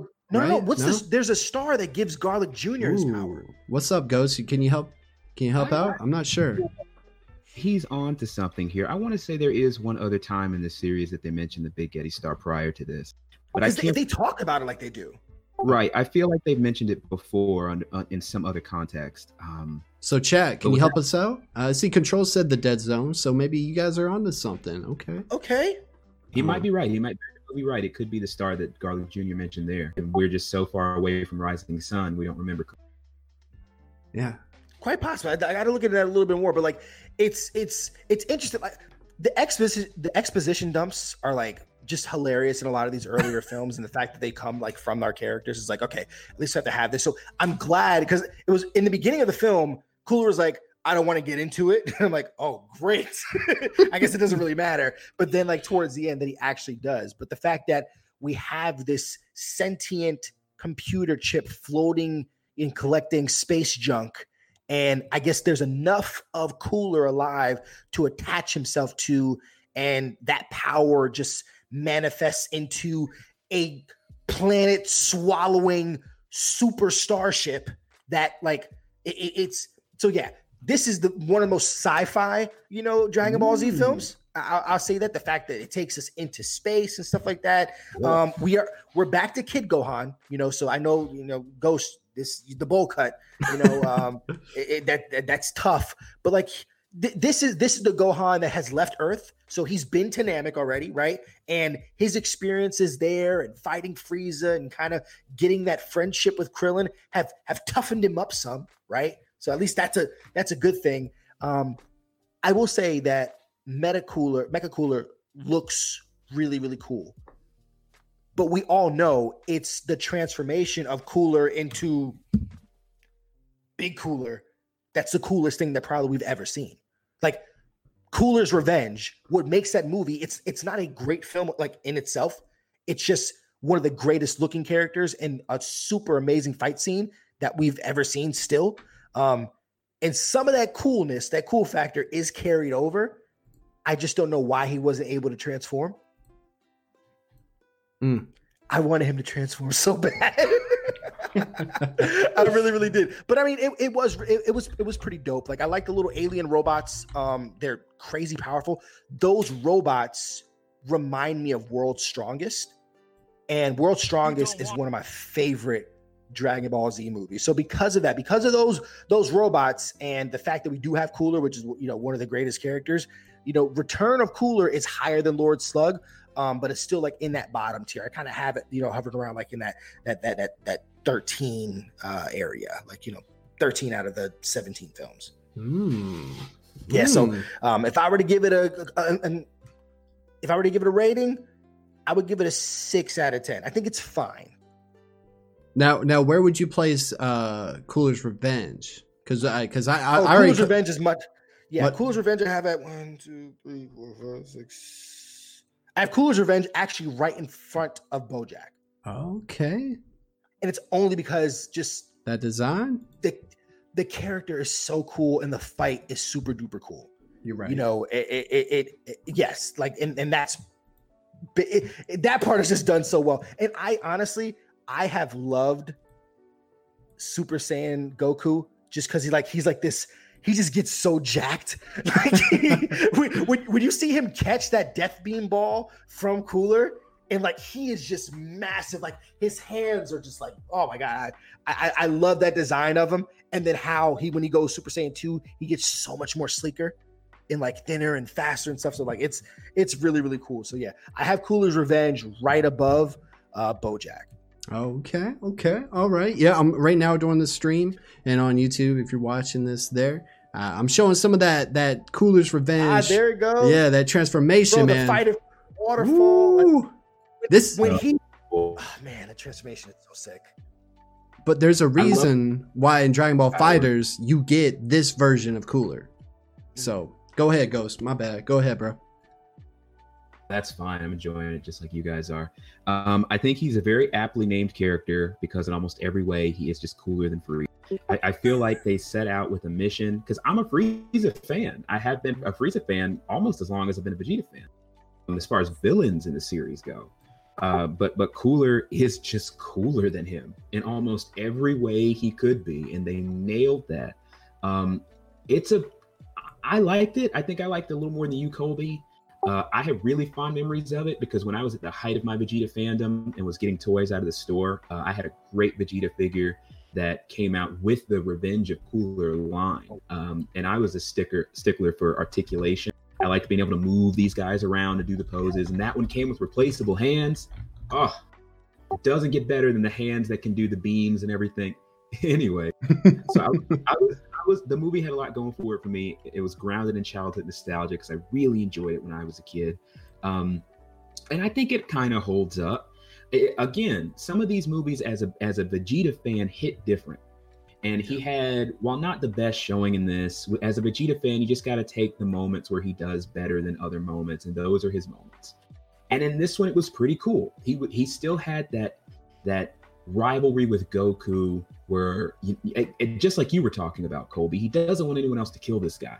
I have to kill this guy. If you kill him before I do, you know, I failed. So I have to, in a way, have his back.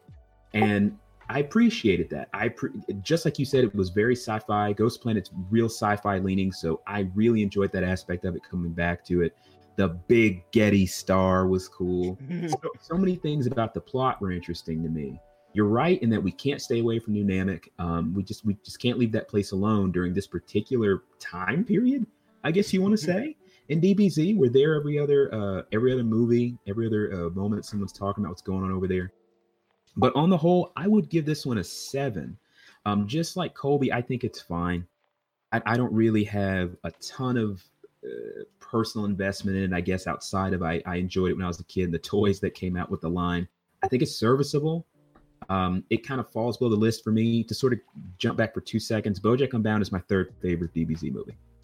On a list of five, it's my third favorite. Um, Coo- Cooler's Revenge doesn't make that list, but I- do still think it's a decent movie to watch if you're a fan of Cooler, which those people exist. What what you know? You have two movies, so this is the second one.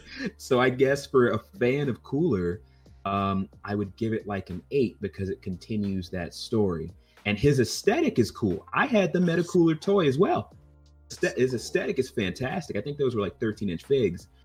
And you know, aesthetically, like you were saying, I think it's a very pleasing movie. I like the shine. Um, heck, I use a similar chrome effect in some of our characters in Ghost Planet. I really like the effect on Metacooler. I like the Big Gete Star. I like them going into that and fighting the the messed up, uh, attached to wires and circuitry cooler. That was cool. Oh my gosh, when they were getting their powers drained, it looks like it hurts. It's so that was such a cool sequence. I'm a big Oh, fan of old games like System Shock that did stuff that looked just like that. Mhm. That was really cool. Um, and and the ending, I appreciate that. E- even after all that, Vegeta's like, I'm not celebrating with you jerks. I'm here for he dips it so quick. No senzu being needed, no nothing. Like, Wait, where's Vegeta in his ship? He's gone. he arrived late. He's leaving early. I Yo, love this that. And he crushes it in his hand on the way out. He does, man. He's he's so good, and we got to remember, like he's still the anti-hero at this point. He's no longer the villain because he's helped the Z fighters, you know, on multiple occasions now. Especially like you know, with you know, he didn't have to go help in you know in Go to Namek. He didn't have to at all, you know. really Um, but like the fact that, like you said, like his goal is to make sure that he surpasses Kakarot and that ultimately he can beat him. And he won't let anybody come up against that. And oftentimes he's gonna have to team up reluctantly. And it's really cool. And then seeing that, you know, the fact that this was the I'm trying to think, did this come out before the Android saga? Ooh, I can't remember, bro. I'm unsure if it did or not. Like Oh, this that's could this have really been? I don't know if this could have been the introduction to Super Saiyan Vegeta. I, I don't- I I think it was I think if I remember correctly, I think it was pretty nebulous and it came out around the time of the early Android saga. I want to say Mhm. when Dr. Gero and 19 episodes were still on TV, uh, I knew about this film and was watching it. Let I, mean, I think I can check that out while you guys are talking real quick. can I mean, I it up. remember the clamshell VHS. Like, like it, was Right. like that's it's crazy. Um, you said you're from New New York. Do you remember? You ever heard of this place, Dragon's Den? I don't think so. But it was this was like the OG, you know, comic shop, and like it was. I'm, I'm from I'm from Yonkers, New York, outside the Bronx, and it's like I was waiting forever to try to get this DVD. I was like, Frieza has a brother, and like most certainly, I want Cooler as a proper character inside of the universe. I cannot wait to adapt him to the big screen. Like I forget when I saw those fan made uh, renderings of like what a live action film would look like with each character, and like you see Cell and like how like terrifying Cell would look. You know, especially in Perfect Cell, um, like you know, if, if brought to life, I can imagine Cooler just looking so like bomb, and when he transforms, like oh my gosh, and you know, and and you and I, I've seen the different things that you could do when you play around with the trailer. I mean, Frieza's had five transformations in a sense if you you if you kind of count in you know his golden Frieza form. Um, and I think in like Super Dragon Ball heroes we've seen cooler. I don't really pay too much of the Super Dragon Ball heroes and stuff like that. Like the, the, the you know it's they get pretty crazy, but I think you know Cooler has had his has his golden form and stuff like that. Then obviously you know what you can do with those other. What is Frieza's race again? I don't think it's ever mentioned, is it? Right? It's, Mutant of his race. Yeah, it's like something because I mean, what's the what's the guy from um I- you know from um hits uh Yeah, from Hits Super. Universe? Yeah, yeah. That's Yeah, like Frieza. You know, he's yeah, it was just like him with like the little you know Hmm. poisonous thing. So you know, it, it, it's it's it's such a cool character that lends itself to really make the movie work. You know, early inside, you know, of those sagas where we're only dealing like, I. I it's been tough dealing with like how much the power scaling has been. It's hard to kind of keep up. Like I remember when the focus was on, you know, it's over nine thousand. Like you don't get that anymore. you know? we're, we're way past that We're now. way, way, Yeah. way past it now. Um, but no, it was it, it it it's a cool it's a cool flick. It, it really, really is. Um, I have to say this. Um, it, again, I'm going to bring up Team Four Star here because they deserve credit for what they do. Both both of their cooler movies are better than the original cooler movies. You you add add it. That's a that's a recommendation. You add in a little levity to those films, and all of a sudden they are amazing. They're in the start of their their cooler film. I forget what it is. Cooler makes some type of prediction. Oh yeah, he like predicts that he's watching a TV out in space, I think, and he like sees Frieza blow up Planet Vegeta, I think. and he Oh goes, yes. He goes, "Wow, that's gonna come back to bite." And then they fast, yes, I do remember that. Yeah. and then they fast forward, and someone's walking up to Cooler, and they goes, "Kill." Oh, he's been killed by a Saiyan. Oh, well, someone had better answer that phone because I fucking called it. Their versions of that are so good. So I oh can't my recommend those. gosh. No, those are damn near the definitive versions of both of those films. They are hilarious and cool. They are cool, man. Yo, yo. Um I, this is this is just absolutely a pleasure hearing you guys geek out about this. And also I know that I, I already touched on Cooler's Revenge, so I'm so actually invested in hearing your guys' opinion on it. And and you almost can't talk about one without talking about the other, right? Yeah, I mean it's just it's just how it goes. And it's almost like you can't talk about Cooler without comparing him to his brother. You, you know, all these different things. Um I'm gonna actually show that. I want that's actually really funny, Ghost. Let me let me pull that. I actually got this pulled up, so we're gonna Pull it up. Just let, let them see it. we got it right here. So let me just let me fix everything. We'll get this first little this little clip here, you know, and uh yeah, then we'll continue. We'll continue. Uh thank you, Go uh Ghost Planet for uh you know talking with the chat. Kobe, I see you interacting with the stream as well, man. Control freak, thank you, thank you. Uh, yeah, and I actually pulled it up not uh, just a minute ago where it said that this uh, Xenoverse actually places a lot of these movies in an like an alternate reality, like another timeline. So that that's always seems to be the scapegoat for a lot of these. Like, wh- well, where does this you know place in the timeline? But let's go ahead and hear this beginning of the Dragon Ball Z Abridged movie by Team Four Star on YouTube. Check them out if you guys haven't. You know, if you're new to Dragon Ball Z or you you you are a fan of Dragon Ball Z and you've just never checked out these videos, when you hear these guys say that these are hilarious, they, they truly are, man. So this uh I'm, I'm gonna go ahead and check this out and then If you pause. like it, you you gotta get you gotta. Got to, bro. You got to. All right, so let me get this. Get this up. All right. Toei. Animation, Fuji TV, and Akira Toriyama. Please support the official release.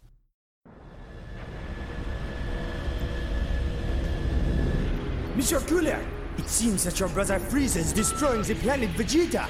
Very impressive, killing off a bunch of monkeys. Any liquored up hillbilly with a shotgun could have done that at the zoo. Wait, sir.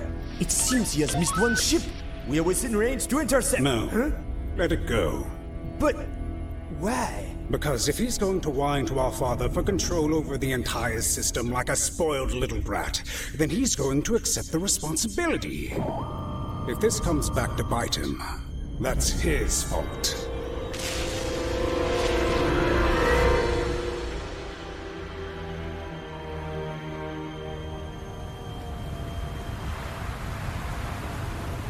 Monsieur Cooler, Hmm? your brother, Lord Frieza, he has been killed.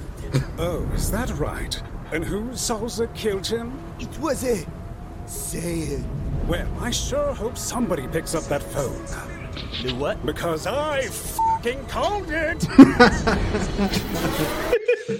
Yo. Yo, that's freaking hilarious. That's hilarious. That is the definitive form of that movie, and I will accept uh, no other information. He said he been la killed. And I'll say this: I think um, if we're gonna say Garlic Jr. has the coolest henchman, I think Cooler has the second coolest. henchman. Ooh, that's Second arguable. coolest of henchmen. Maybe tied with BoJack for me. Maybe tied with BoJack. Oh man, dude, that's hilarious, man. Um, That is so funny. uh, wow. So yeah, Cooler's return, right? Oh my gosh, the return of Cooler. I'm like Cooler's revenge. You know, get them all. They're kind of like similar, right? Like I, yeah. like I said earlier, man. This movie is just random as fuck. Okay, things are happening that are just happening. Okay, how does why is Vegeta there? How, why does he show up? How did he know? Okay, uh, was he just like, uh, you know, I'm gonna just show up late? Because obviously I forgot about Dende telling them like, hey, you know, uh, there's something going on here at New Namek. Goku and your crew, please, you know, save the day. Um, but the whole concept, like Kobe touched on, uh, I'm sure Ghost you touched on as well. Just the fact that Cooler's even back, bro. Like that man was in a sun, all right. And and and the way that he tried to explain it, he was in a sun. Where did this? Where did this AI pick his dust up and then go? You know what? This guy, he must be successful because obviously he was, you know, going places. He was dead. Yeah. You know, he but- was tanning in, in space. So like that seems like a perfect partnership, Yo, right? we're gonna make him the main star of this whole operation. Uh, It just was weird, and uh, but with some of these films, with sometimes in anime in general, right? You just you just got to roll with it. Now, I'll I'll say with this movie in particular, up until the point that they get really into the the the the tech side, the star when they go over there and everybody's captured and all that stuff. Up until that point, I was like, okay, this is this is kind of cool seeing Master Roshi on Namek. You know, seeing all these characters, you know, there. But I also was like, man, I feel bad for people on Namek, man. They can't catch a break. I don't even think that they were. I think they were just fucking with them, not for the Dragon Balls, eh, just just because, right? I think there wasn't, or maybe was it because Cooler's like, oh, this is where my brother died, so I need to go back there or Yeah, it was quite random that it just like decided to pick New Namek. yeah. It like it was just recent. New Namek was just recently inhabited, and like out of all the planets, this one to stop here. And like one, like we know like it's it's an anime, but if something that big was to like touch the planet, like the gravity would crush the planet alone. Like their atmosphere would break apart, and it's like it's the slowly, you know, kind of descending mm. onto the planet. I'm Just like yeah, that planet wouldn't be there. Like Yeah. it would pull it out of its orbit, it would fall into space or something like that. But hey, you know, it's it's an anime. But like it was it, it was cool seeing like how it, you know, this squid like, you know, kind of you know, it's it's almost like the Borg, right? Like that's essentially what you know That's- what the big what is. Gete Star was. There you go, Kobe. I see you, Yeah, man. it's it, it's it's this constant growing thing. It wants to try to like you know steal energy from life, and it's you know it's sentient, and they're all kind of connected. I wasn't buying the like thousand mecha coolers that just decided to like come off the cliffs. I'm like, uh, oh, okay, you could have just led with that. you know what I mean? But Well, he, he is a Frieza. He is a member of the Frieza family. Yeah, that's right. You can't lead with his best foot. Well, that, that- that is very true. Th- that also goes uh, with the Saiyans, though. Like Goku at this point is Super Saiyan, but for for every reason I, that I can't find, what whenever these Saiyans fight somebody, they don't they don't go to Super Saiyan first. They're like, you know what? Let me let me let me you know throw hands with this guy just normal until it gets to a point where it's like, oh, okay, I guess I you know, boom.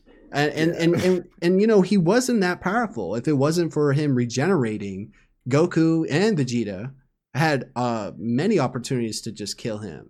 So, Yeah. You know, I've noticed that trend in Dragon Ball as well, as there's a lot of characters that can heal themselves, that can regenerate. We see that with Cell. Uh, that we see that with Buu. You know, these characters are getting blown up, but as long as like a cell, you, you know, just something out there, a little particle of them is left, then it, they're Mhm. good. Which kind of like really, you know, I guess in a Well, series it like this, to be that way. It yeah, yeah. Go know, ahead. With the way the power scaling works now, we, we literally have planet buster characters. And the only way you can have stakes that can affect those characters is to A, have villains that can bust the planet the planet busters are on, and B, p- villains that can withstand the massive attacks and the amount of power that our characters can now put out. You know, you have Goku shooting Kamehameha beams that are reaching the sun in like three seconds, like really, Yeah. time. You have to be able to stand in that and be okay if we're going to have an arc of any kind. Yeah. And I think Akira Toriyama figured that out um, very, very quickly. I think by by uh, by the time the Android saga was over, he realized just about anyone who came around going forward would either either need to be extraordinarily powerful or be able to regenerate all the damage off. I, Yeah. I I appreciate that point. Do you have anything to add to that, Kobe? Well, I mean, just like you know, the the universe rules that were built by Toriyama. Remember, anytime that a Saiyan, you know, uh, leaves a battle, his power doubles the next time around. Yeah. So, like, in order to keep up with that, like, it's insane when you think about it. And I remember there was a video that I watched. I forget it was on. You know, you kind of get in those like those YouTube deep dives where someone actually calculated the power of Goku, and it was like a half an hour video where it says because of the the the, the actual numbers that we had during the Saiyan saga. If we if we take the equation of where it doubles, then he would essentially be at like 15.7 trillion power level. I- I need to find it, but like if anybody in the chat has seen that before, it's pretty like it- it's pretty crazy when you think about it. Yeah. Like, it, it, it is insane. Somebody actually spent the time to calculate what his power level is by Dragon Ball Super. Wow. Dude, it's it's and, and you guys have amazing points. The power leveling and scaling does become something that as a writer, you know, it- you know, being we all know the rumors uh, whether they're true or false, uh, you know, about Akira Toriyama wanting to end DBZ in that story at certain points, right? So, I guess like when let's say you follow the camp that's like, all right, after Frieza, he was done, or after Cell, like Goku's dead, Gohan's gonna just you know lead the pack. Here we go. But then like they're like Akira Toriyama, come on, bro, you got to get back in the studio, bro. This is making us money. You got more ideas up in there. We can't just stop here. Go ahead and craft. some- baby. Come Yeah, on. come on, got the cigar, their feet kicked up on the desk. Come on, Toriyama, we need you. We need you. uh, You know, as a fan, you know, sometimes things do drag out, and sometimes it works out. Sometimes you have moments where you're like, mm, I understand why this had to be this way. Like bringing Cooler back. What was the motivation to go? Let's bring Cooler back.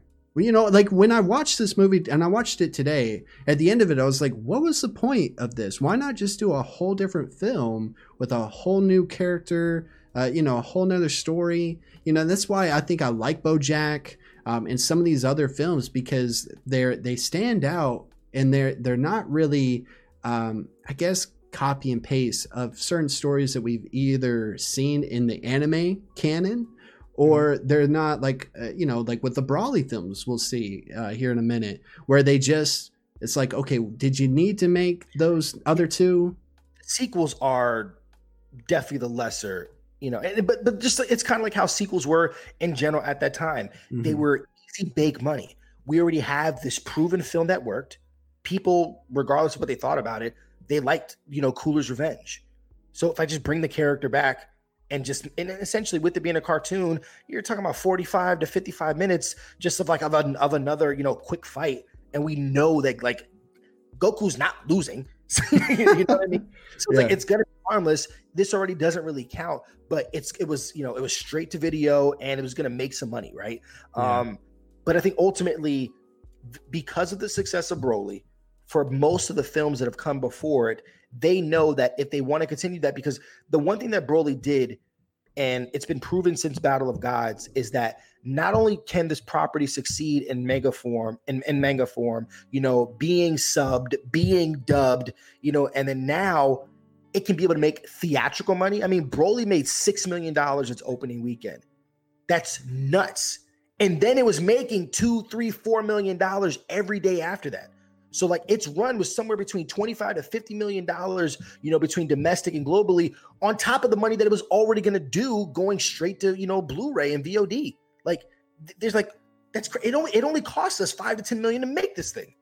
So yeah, if you're able to make, you know, three, four hundred percent profit off of this, like it makes tons of sense. But then now you can do it in a way that you can be able to advance a story. And I think that's what that's what Broly did and can pave the way to be able to bring, you know, cooler back. And because essentially right now, you have villain, you I mean, you have Frieza as our kind of like our central villain where granted he helped us out, you know, during the turn of power like that. Yeah, but yeah. he still wants to like ultimately i think at some point Frieza's going to want to become a, a a god of destruction and he needs to figure out how to do that and until he can do that he knows that he has goku and uh, and, and and vegeta in his way well i can't beat a super saiyan so i need a super saiyan of my own he came close like he manipulated broly in the best way that he can and Mm. then since he lost that because he couldn't control broly let me lean on my brother to see what we can be able to do. Kobe, Kobe, Kobe, bro. I think you were on. I think if if any of the characters come back out of the ones that we see in these films, that makes the most logical in story and canon sense, it would be Cooler. Like you could totally just bring Cooler back. I'm going to take it in a different direction. I like where you went, Colby, but I- I'm going to go south while you go north. Let's uh, fast fast forward here. We're in Dragon Ball Soup. Dr. Paparoni, the Purple Doctor of Universe 3 from the uh, Tournament of Power, who controlled the entire android team. He's been brought back after Dragon Ball Super has ended. Maybe he doesn't like that so much. How dare they insult his creations, destroy his machines, think him as weak? Perhaps he comes back to this universe and gathers up the remains of a certain mechanical someone and uses his entire uh, expertise as the the doctor of the android universe to create the ultimate android, Metal Cooler.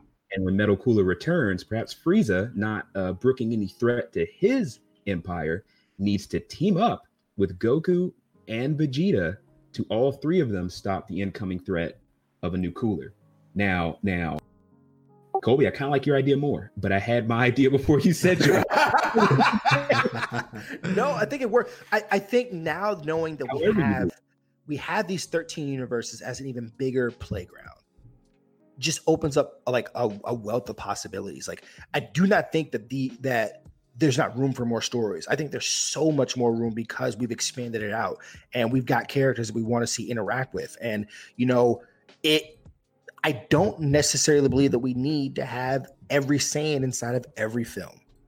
You know, um, I would love to see Vegeta have his own set of adventures. I would Mm. love to see Gohan Oh, no God. longer wet blanket Gohan. Like I, he still needs BoJack to get him out of his shell and to like to get him into badass Gohan. Everything that he was supposed to be, like, needs to get him there. And maybe Gohan needs to face future Gohan to get him there.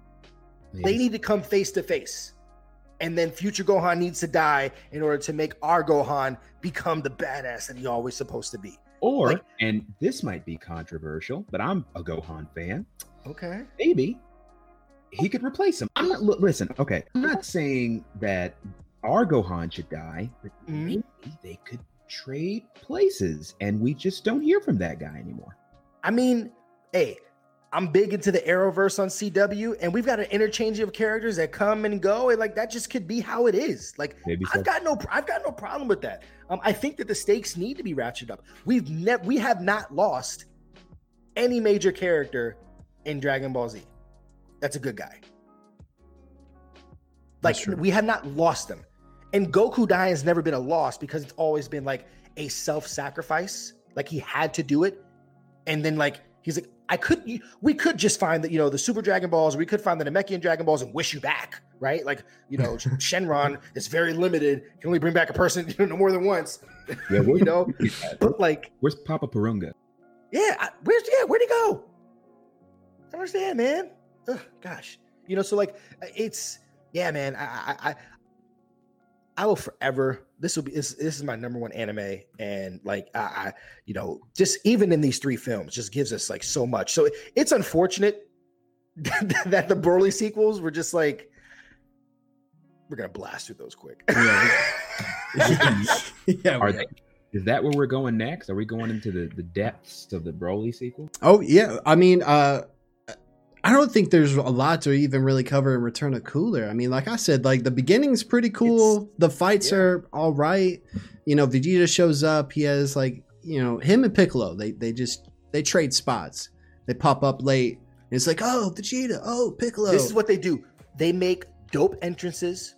You will always get a like a dope Piccolo taking off his hat and his cape, and like that's it. And then you get Vegeta rising out of somewhere. Yep. And then typically, what happens in these films is that they get dispensed very quickly. Yes. Vegeta comes in there and he and he talks shit to Cooler. He's like, you know, because Vegeta didn't mess with the original Cooler, right? No. So this He's is like, you're his, su- Cool's like you're a Super Saiyan too. He's like, I may be the latest Super Saiyan, but I am the better Super Saiyan. Yeah, yeah, like, yeah. Like that. And then like Cooler smacks him up. I'll say this: we already we already uh bumped up Team Four Star, but their Vegeta trash talking is so good. Oh, that oh, it is. it, it It is. makes them getting Vegeta even better. It makes it part of it. It makes it part of it. dude, I got, to I got, to I, I that's something I almost really want to do right after this episode tonight is sit Just down, on a- get a bag of popcorn, and just go through Go some through Team Four Four, Star. dude. Uh, Because they, they do you know that's the thing about some of these movies uh, like uh, i think bojack did a good job of kind of almost making fun of itself in some ways like oh another tournament you know krillin oh look he's not going to really do much and some of that self-awareness is really nice especially at that point in the game. You can even say the same thing with return of cooler but man that finale is so disappointing dude like that whole uh, okay, Cooler brought them in. He's got Goku and Vegeta, and and and just because they're so strong and exhibiting such high power levels of a Super Saiyan, that it, it just shuts everything down. I'm like, And they only would have known that because like we heard him say it. yeah, right. they, they just so happen to be listening. Like, oh, so it's Which too is- much power. Which is, is, is consistent with the Frieza family contributing to your own demise in tons of different ways. Absolutely. It, it might, you might even call it a tragic flaw of the line because King Cold gave Trunks his uh, uh, took Trunks his sword from him. How'd that work Yeah. out for him? oh wow, man. See, and this is why I was so happy and excited to get you know you guys in on this conversation, having the chat here, having all these different perspectives because together we can like there's you know it's there's so much man So it's much it's so easy to forget those those details or those things and and and when you put it all together when somebody brings it up it just goes oh you get that eureka moment you know so Mhm. I mean, like I said, it's okay.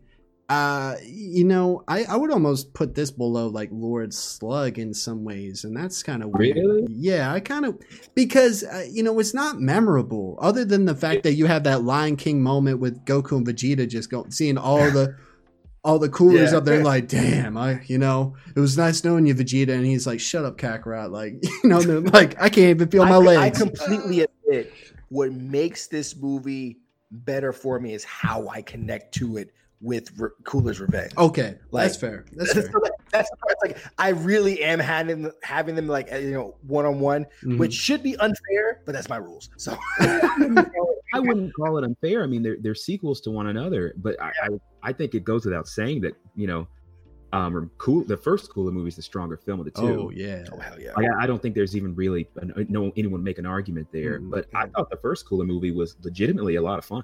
Oh yeah. Oh yeah. And, Um, and because it, it felt like it felt like such a you know a a, a- a kind of expanding of that Trunks moment with King Cold and Frieza because we don't have Vegeta interacting there, we don't have Goku interacting there. It is all future Trunks, right? And the fact that like we have this tether to it, and we finally have Goku dealing with like you know like he's like wait is that Frieza because he doesn't know he's thinking that's Frieza himself. Like I didn't know Frieza had a brother. You know, and so like that's what made it like super cool. And you know, this this was nice because then we have Goku and you know Vegeta kind of having a tag team on it, and like Yeah. they were both strong enough to handle him. But it's just like you know, you know the the immovable object against the unstoppable force, and the fact that this guy can constantly heal himself they, they were just tired. They were spent. And, you know, the prospect of having to battle all these other ones, like the fact that they exerted this energy, you don't know what happens. Oh, and they're locked up now. Like they got captured. That's crazy, you know? And I give a Toriyama, Akira Toriyama this credit as well. There are times where, whether he means to or not, he does things uh, from a literary perspective that are genius. And being that the series is primarily targeted at children and its demographic is maybe, say, from a 7 to 14 or whatever, whatever you want to call it, whatever age we were when we were watching it air on TV and we were getting the orange brick VHS tapes. You know, he he he knew there was something immediately menacing about a guy calling his big brother, and that's what Cooler is. Like when we, as soon as we knew, it's like, wait, Frieza's got a he, Frieza's got a big brother. Oh, Goku, you know he's stronger than him. There's no way he's not stronger than him. It's his big brother. And correct there me was- if well, uh, I'm, I'm sorry, I didn't mean to interrupt. I just wanted to ask you guys. It, in Cooler's Revenge, wasn't that right after Namek and Frieza? Yes. So Yeah, it was so- like, damn, we just got done with this huge ass villain, this huge ass, you know, epic saga. We're just on a camping trip. Oh shit, that dude had a brother. Yeah, no, that that is what really made it for me. a- a- As far as like, wow, this is you, you had a hard night drinking, and then the next morning it's like, oh well, time to get back at it again because it's back. You know, so beat up Yeah. night. Yeah, he's got a brother. yeah, And Ghost, you make a good point. Like, you know, the way that Toriyama structured this, and and unfortunately, it can kind of work to his detriment because we'll see with these these uh these Broly sequels, this kind of shifted more towards these seven and eight year olds. Um, and I think we kind of, I think I outgrew these these uh, these sequels, Mm. which is That was- crazy. Is that our segue? It is. And uh, with that segue, let me go ahead and switch over to this scene. And and and Ghost and, and, and Kobe, tell me, I forgot about Toonami being on Nickelodeon at some point. When when was that? Did it? Did it go to Nickelodeon? Yeah, this is this is on Nicktoons. You know what? It it it did leave Cartoon Network for a little bit.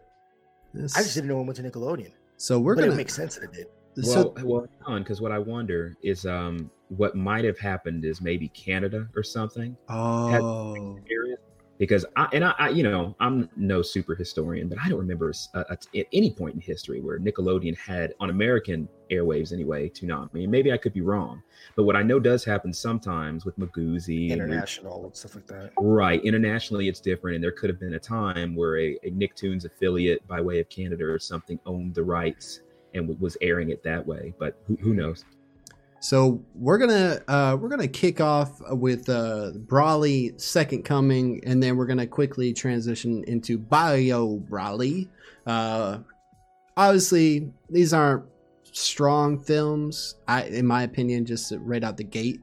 And uh, yeah, so this is a Broly Second Coming commercial for Nicktoons. I'm not, and if anybody in the chat or anybody listening to this or watching this on YouTube, eh, let us know. We would love to hear how that works in other countries. Maybe it's Australia, maybe it's in the, you know, eh, just let us know.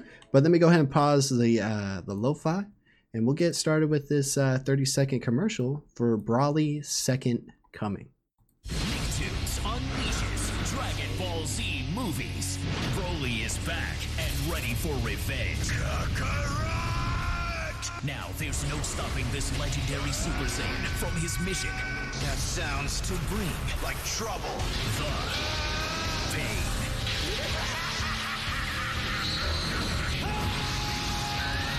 Don't miss the Dragon Ball Z movie Broly: The Second Coming. Premieres Wednesday at 8 on Nicktoons.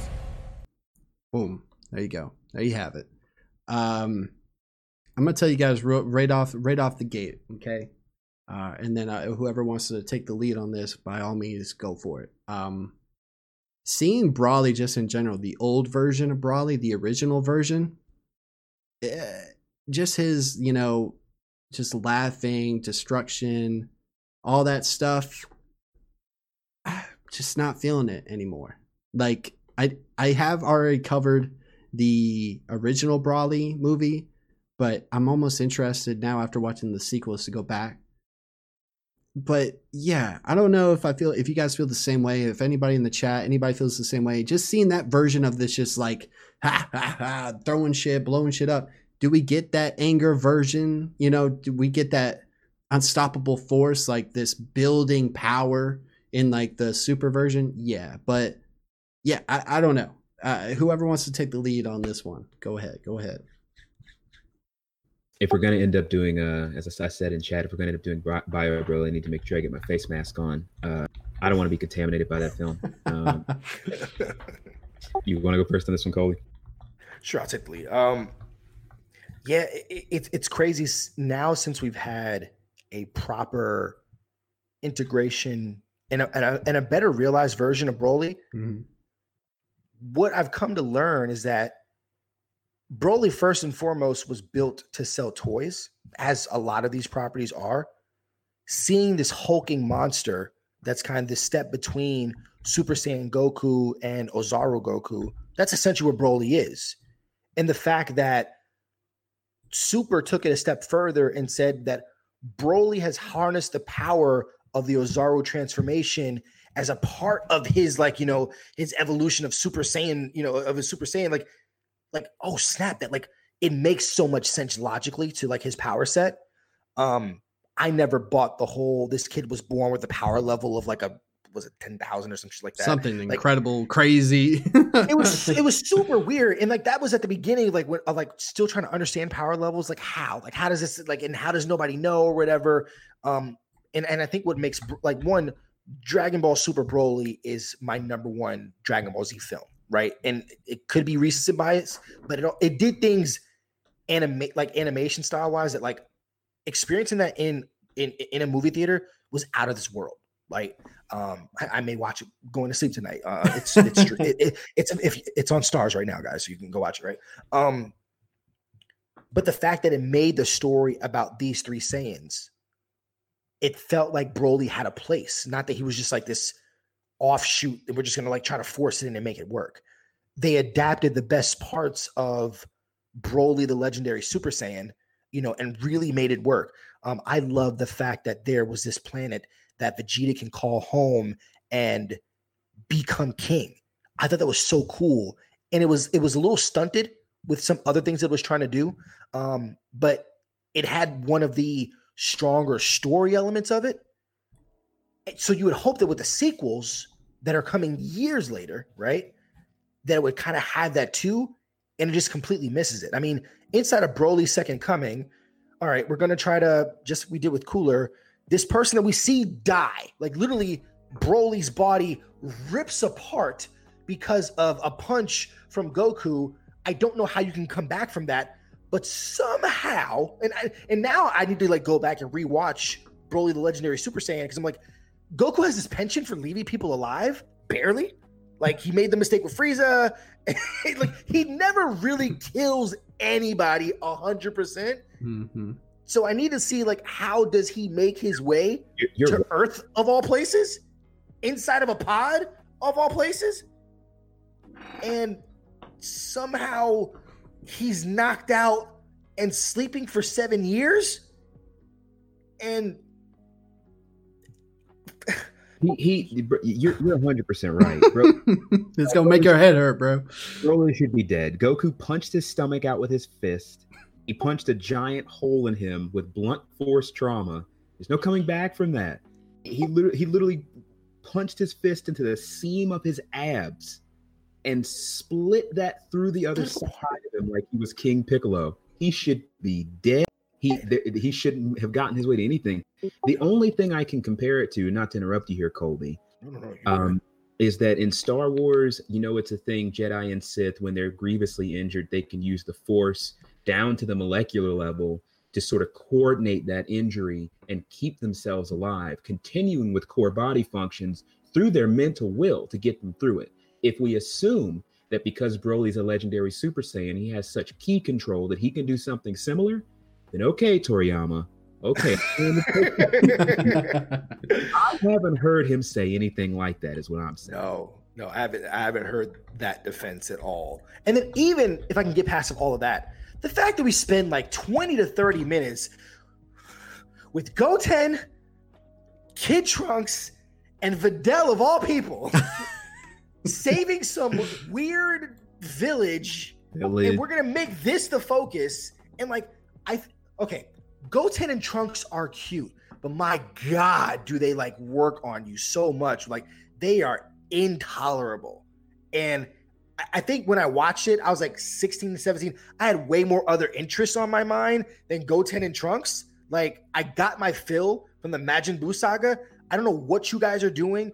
I don't know why Gohan would choose Videl of like all folks. Like, yeah, like like I, I respected Videl because she was a regular human who taught herself to like understand what ki is and have ki control and to be able to fly. But how she's able to stand mere seconds in the presence of Broly and whatever he is, and then Broly playing around with these kids and not like, you know, it's still the Kakarot. Like, I, I don't know. This guy has so much like PTSD. Like Trunks pisses on his head. I, I, th- this movie, man. Mm. Mm. And I haven't even talked about Bio Broly yet. Oh, bro. I'm sorry. Woo, Like, Save that energy. it's gonna drain you. It's gonna take you. Um, I, I look, guys. I don't really have much to say about this one, man. I don't really have uh, much to say about the, the these two in general. Um, you know, uh, uh, shout out to Melzy Trap uh, and Uncle Mike's World. We we uh, when when Dragon Ball Super Broly came out, and like, I, I Ghost, did you see it in theaters? Uh, Super Broly, unfortunately, no. I, I Oh. watched it on the big screen at home, Okay. but what is that compared to IMAX? You know, Oh man, it wasn't even it, it wasn't even the screen. It was the energy Sound. of like Sound when was- you oh my god. when you go to a concert, when you go to a sporting event, and you're surrounded by people that are rooting for the same thing that you're rooting for, or oh yeah, or, or as passionate for whatever. I had never watched Dragon Ball Z, Dragon Ball Super GT, whatever, it, with that many people in one room. Um, there was people like there was no seats left. There's people standing in the aisles. And the energy when those fights are going, it's just like watching like a like a UFC fight or something. It was it was intense. it. The energy. It's, it, it is the best design, and and, and that's what makes it the best because it, it it understood ultimately what it was. Dragon Ball Z is a sci-fi action comedy. That's that's that's what it is. 100%. And Super Broly gets that. The sound design, like one, whatever the the the, the guy that comes over, go go. When he does that, and you're, I mean, I will never forget seeing Broly take Super Saiyan God Goku and smash his head clear across a mountain. Yes. I, I'm going to jump here because I, I don't think I've said anything about DB Super Broly yet. Um, obviously, I, I mirror the sentiments of both of these guys. A phenomenal film. I think it's the best Dragon Ball film they've ever done.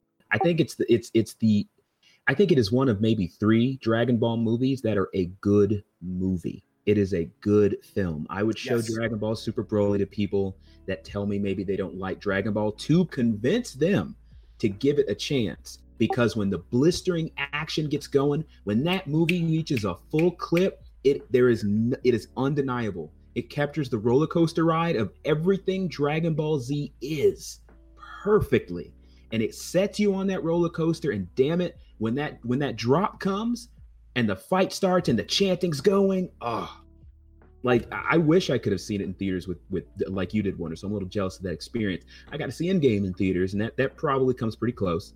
Um, but I I really do wish I could have been there too because it's it's phenomenal. It's phenomenal. It, it was unreal, bro. I mean, it, it is like when you say uh, you saw Endgame or something of that magnitude, and and I think it was just so such a special thing because even uh, when Kobe was talking about it, like stating those numbers, man, these anime films are like in limited release.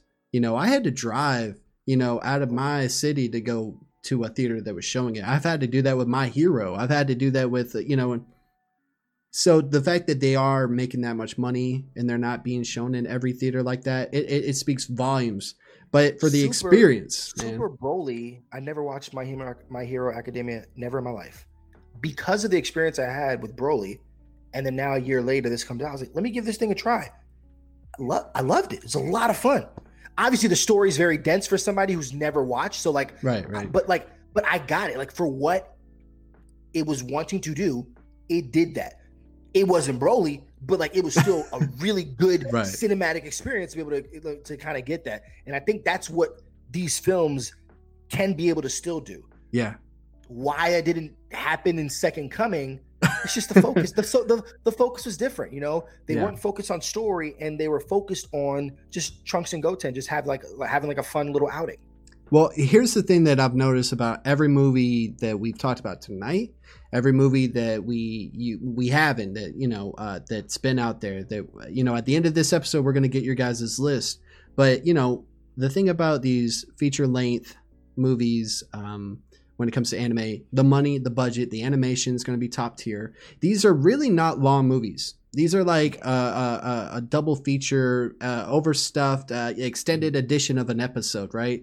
So, so you know, uh, one thing that I do like about Return of Cooler that I forgot to mention is the pacing. It just kind of, all right, we're here. This is what's happening. Let's get to it, right? It may have not ended on with that energy, but at least it didn't take a lot of time to actually explain, like, well, how is Cooler? They didn't. They're like, yo, he's here. This is what's happening. We're moving now. With with like this movie and the in the Bio Broly movie, um, these just feel like unnecessary films and stories that you know when you do look at something like the the Dragon Ball Super Broly, look that is almost now I've I've been exposing myself to a lot more anime that I needed to catch up on, new and old, and so animation wise, from a Dragon Ball Z fan standpoint, that that's that's raised the bar. That's some of the best shit I've ever witnessed. Doesn't matter if I was watching it on my cell phone or on a big screen. That shit still hit. And so when when watching the original Broly, Legendary Super Saiyan, there are some really cool fight scenes and moments. The animation is it, it doesn't feel like your average 20 minute episode that you would see. Or like where, when you were talking about kobe and uh, ghost has talked about super like this where you see where they they're like all right we have this budget we need to put it here on this fight. You know we're going to sprinkle a little bit here and mm-hmm. then we're going to put it right here. And, and you saw it. You saw the animation really step up. Now i don't know. Maybe because this is like first the one of the first majin buu saga films and so they're introducing a lot of different things. There's that time skip. But think about where uh, Bojack left Gohan off. Like, it, let's imagine that all these films are canon or are supposed to be in some way. You have that version of Gohan and where things are, and like here, he's taking the torch. And then you get this weird new focus of going, okay, we are going to start focusing on Trunks and Goten. And Gohan, he's older, but he's not what you thought he was going to be and that's Yeah. always going to disappoint you. I think it always it just has that weird taste in your mouth where you're like bro uh, this whole ride you've been constantly telling me that this guy is going to be the next thing. And, and, and, and i always try to take the perspective of like um, imagine growing up in real time watching dragon ball so you see goku as a kid and then you get into z and where that story goes coming into Dragon Ball, Dragon Ball Z, whatever, um, here in the West, you know, through Toonami, or just really getting introduced to adult Goku and, and Dragon Ball Z, and then seeing this kid Gohan and all this stuff. There, when we get into the Majin Buu era, and that's where a lot of these films are going to take place now. I don't know, man. It just felt kind of unnecessary. It just felt like I get why people like Broly aesthetically. He's just like that really intimidating, almost like Bane like character. You know, doesn't need a, a lot of depth. He just needs to look cool and he needs to be powerful, you know, hella powerful. He needs to really take on all these Super Saiyans and just whoop ass. But seeing what they've done with him now really has dated and and kind of ruined what they were what they were doing with, with Broly in a trilogy. He had three films, bro. You know what I think? I think it exposed him. I think it exposed Broly. I'm gonna take a couple shots. Go for I it. I grew up with some people who really, really loved Broly, and you know, uh, before all of these movies came out, it was just the one. And Broly didn't have a lot going on. I've said this to you on, the sh- on a, a show between us before, Lucas. But Broly existed. He was 50 minutes of screaming and light effects, and that was his character. He, he his motivation was so weak that literally, as a baby, he developed this grudge. How would he have any way of telling, as a grown man, who this is? You have aunts and uncles that don't see you for three years. They don't recognize you from Adam. But this guy can remember the baby that was next to him when, when, when he was born. And so many of Broly's fans, um, all right, I don't want to generalize, but let's just say in Dragon Ball Super, a common complaint is that Jiren is a boring character.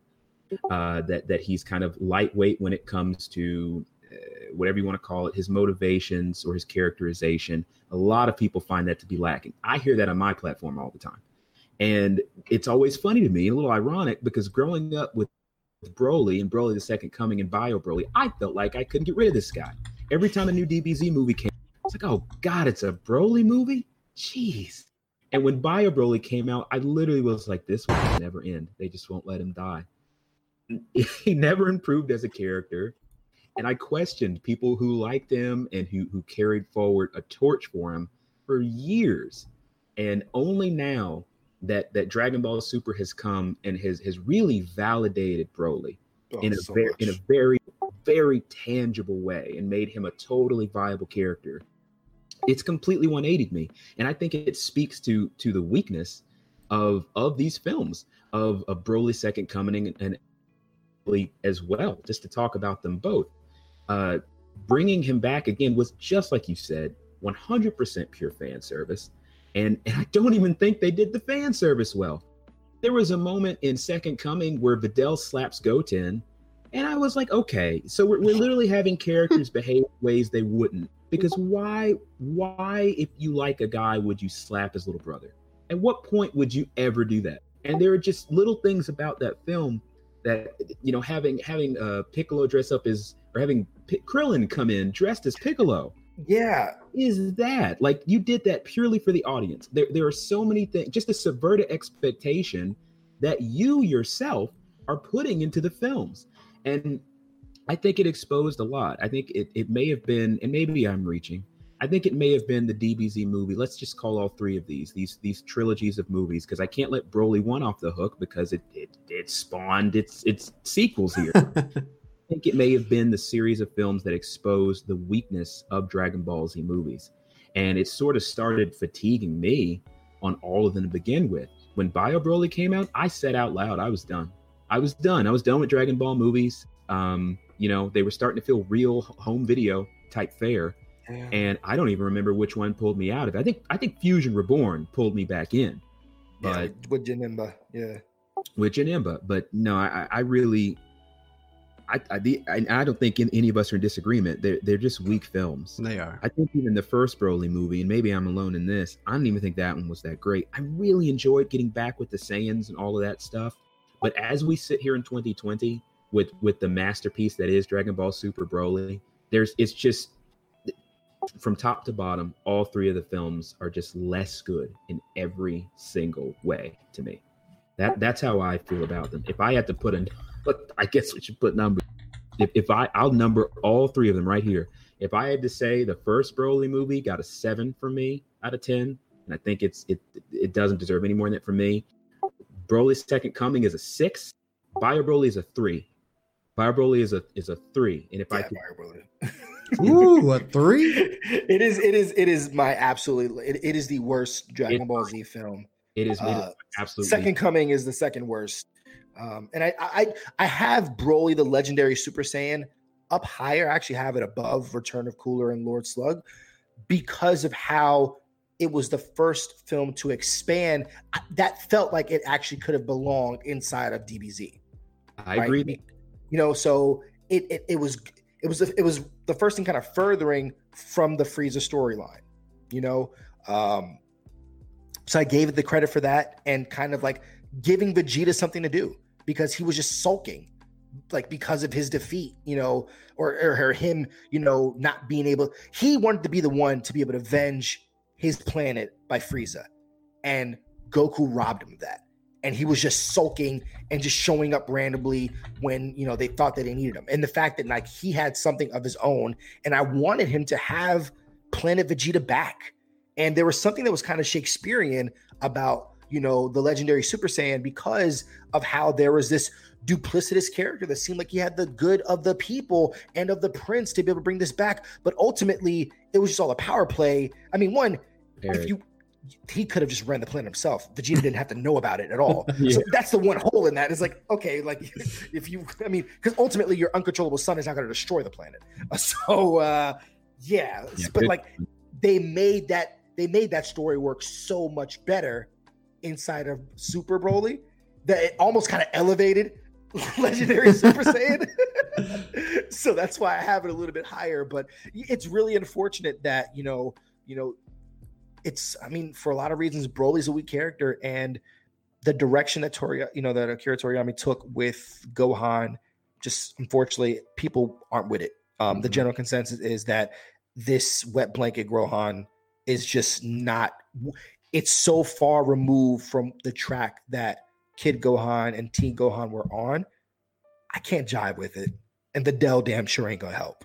That for me too. It, it was the nail in the coffin for Gohan for me. Like it, as as someone who who you know, like I said, I saw Gohan beat Cell on network television when, when it was airing the very first time for us, and I was a Gohan fan up until he got into these films. And Second Coming was when I was like, okay, all right, because he went Super Saiyan two. and I was like, what are you waiting for? And then he did Yeah, it. And it's it there. Like I don't, and his his gi is awful too. I don't like that purple with the with the Yamcha shoes. I don't. Why did he go back to that? I don't know. I hate gi. I hate that gi so much. I hate that gi more than the Great Saiyaman outfit. I hate that. think the Great Saiyaman outfit when it's like I had the toy when he's just in all black and he was Super Saiyan, and I never put the, the green cloak on him. Yeah, I was yeah, like, when yeah. he's when he's just in like the black kind of like Saiyan S outfit with the boots, I'm like, yo, it looks so good. If you if you have no shades on, if you just have no shades on, Yes. Super Saiyan Gohan in the Great Saiyaman out, that's great. That's great. Yes. I, I would do that alternate costume sometimes in the fighting games. Yep. Can we, can we agree? Would you say because we all sound like we're on the exact same page? Can Mm. we agree that Dragon Ball Super Broly makes these three films obsolete? Oh yeah. Oh yeah, yeah. Oh yeah, hands down. No debate. Like, there's just no Okay. reason anymore. Go watch, go go watch Dragon Ball Super Broly. Just save yourself the time. Not to say that, and I I agree with you, Colby. The first movie had some things going for it because I too was intrigued by the idea of going to Planet Vegeta and finding out more about everything about how Saiyans live their life. We got a lot of that in Broly with Frieza's succession and the glimpses of Planet Vegeta before it inevitably was blown up. They did a lot more with that. So uh, yeah, it does make it obsolete, but I, I I agree. Maybe in a way it does elevate the first movie a little bit, but I, I think there you have it, guys. Watch Yeah. watch Dragon Ball Super Broly. Don't you don't have to go back. and- Now- Not now. Not now. Well, I, I I'm gonna go ahead and for time's sake, just say because of that. I mean, what what can we say about Bio Broly? I mean, if you guys want to take shots at it, that's completely fine. I will I will show this promo for it, and then after that, if you guys just want to give your quick thoughts, because I want to get to you guys' list, and then we're gonna wrap up this episode. I'm gonna Uh, go get my face mask. Go ahead. Okay, all right. all right. Let me go ahead and pull this up real quick. And um, let's see. Let's see. Um, where did I have it? Oh, it's this one. Okay. So this is actually a UK promo. So um, this is going. What's up? Those poor those poor people in the UK. They got hit with this too. I know. Here we go. Here we go. This is the promo for uh, for Dragon Ball Z Bio Broly.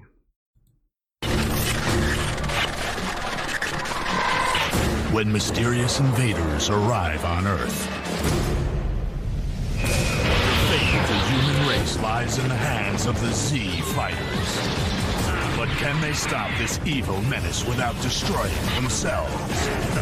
Find out by tuning in to the Dragon Ball Z movie, Super Saiya Son Goku. Next Friday at 5.30 p.m. on Toonami. Bro, and I'm not even sure if that's actually real. Because did you hear what they called that movie? I mean, I, I don't, I don't even know. They showed clips, so we're just gonna take that for what it is. Uh, does I- any, yeah, I was gonna say, does anybody got anything they want to say about Bio Broly? I have a couple things I want to get off my chest about. The floor is yours. I watched. I just watched that trailer with you guys. I think that may be the greatest lie Toonami ever told.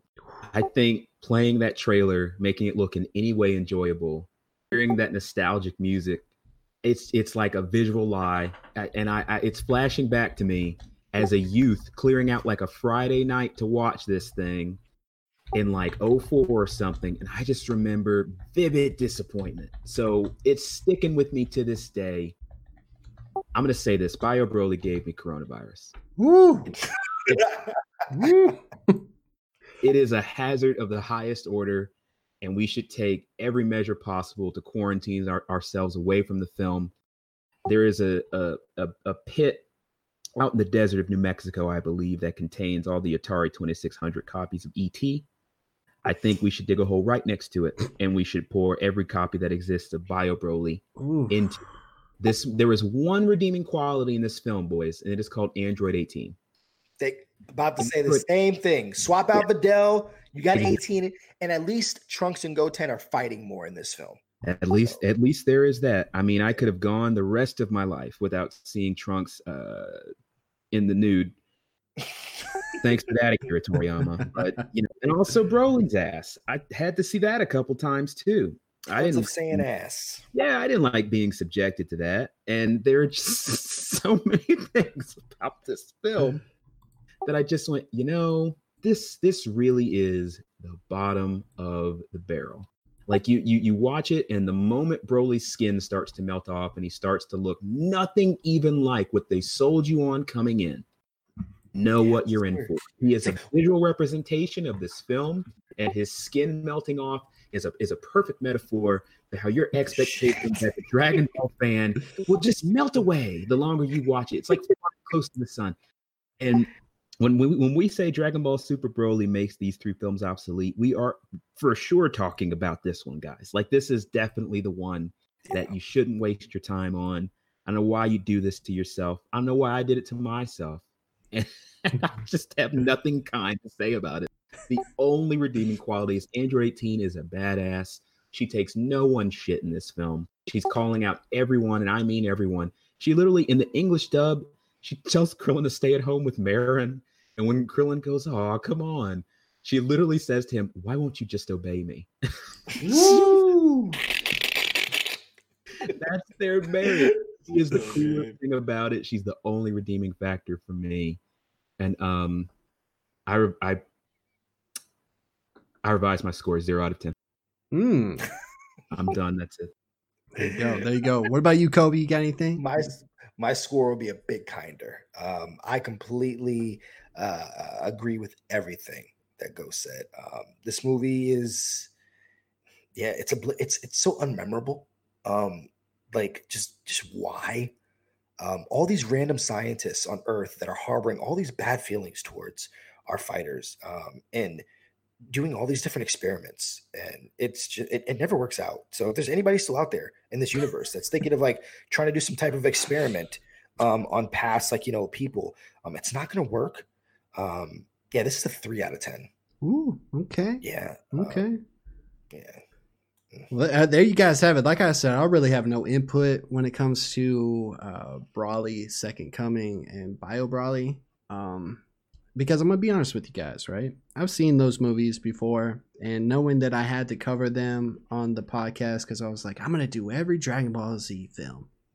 I just refused to check these out. I just refused. I, I went through. I was like, let me watch some stuff, study up again, but I'm not gonna sit down and watch these. So thank you guys. Thank you, Ghost.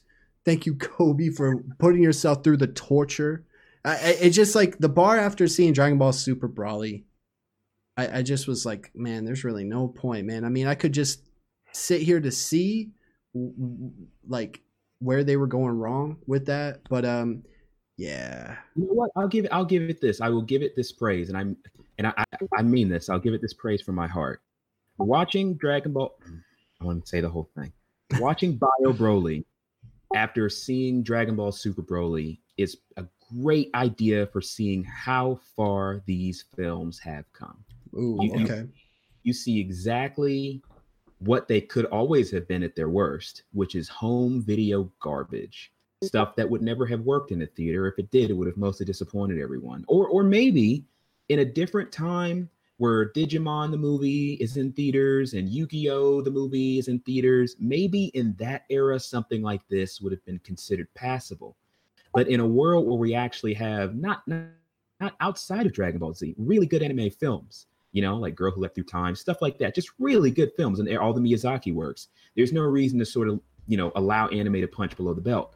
And now that we have Dragon Ball Super Broly, which is just a phenomenal anime film by anyone's standard, I think, you you can look at a movie like like Bio Broly and it's just so painful. You just go, this could have been our timeline.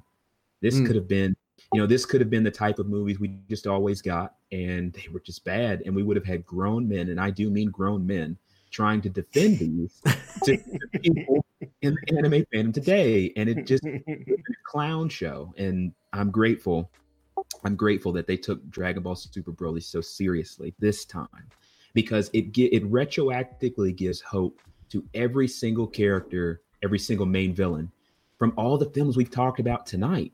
In that one film, it gives the possibility that they could go back into this treasure trove, or in, in, in Broly's case, a toilet, and and pull out some of these ideas or concepts, polish them up, and represent them the way that maybe they should have been presented all along. So I'll, I'll, I'll give it that. Watching it while it was painful, and I'll add in that uh, for those of you who don't know, I have a busted hand at the moment that I'm on the mend. Um, watching Bio was more painful than my busted hand.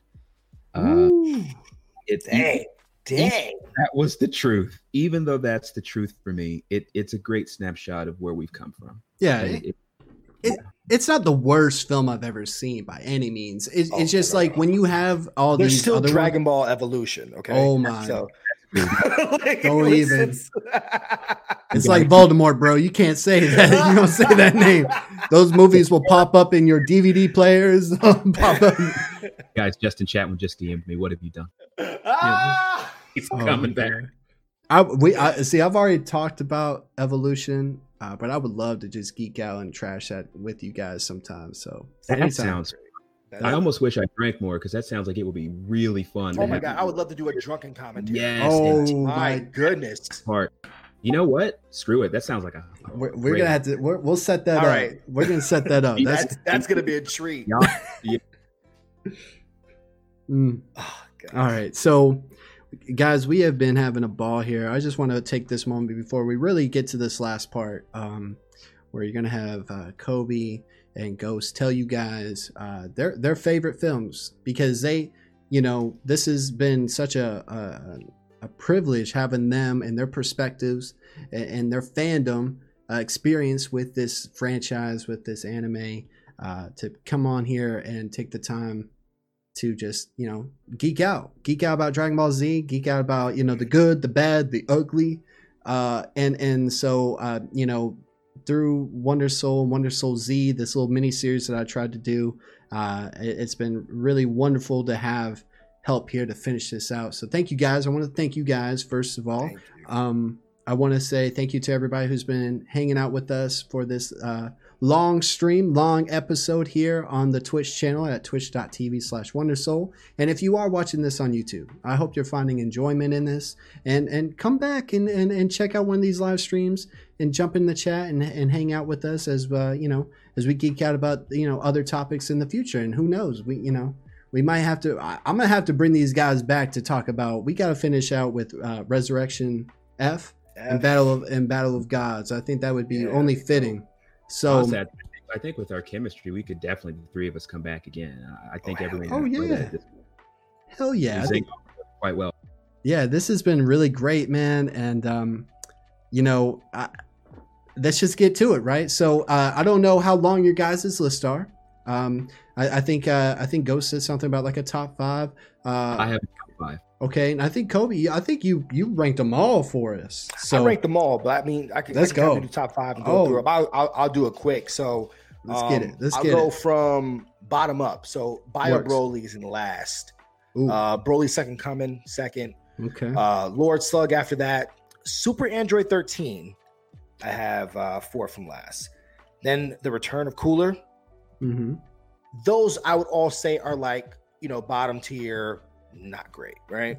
Yeah. Um, Return of Cooler starts to change up a little bit, but with the help of Cooler's Revenge, these next you know tier of films, I put them as good Dragon Ball Z movie films: Wrath of Dragon, Fusion Reborn, Broly the Legendary Super Saiyan, and then we got BoJack Unbound, right?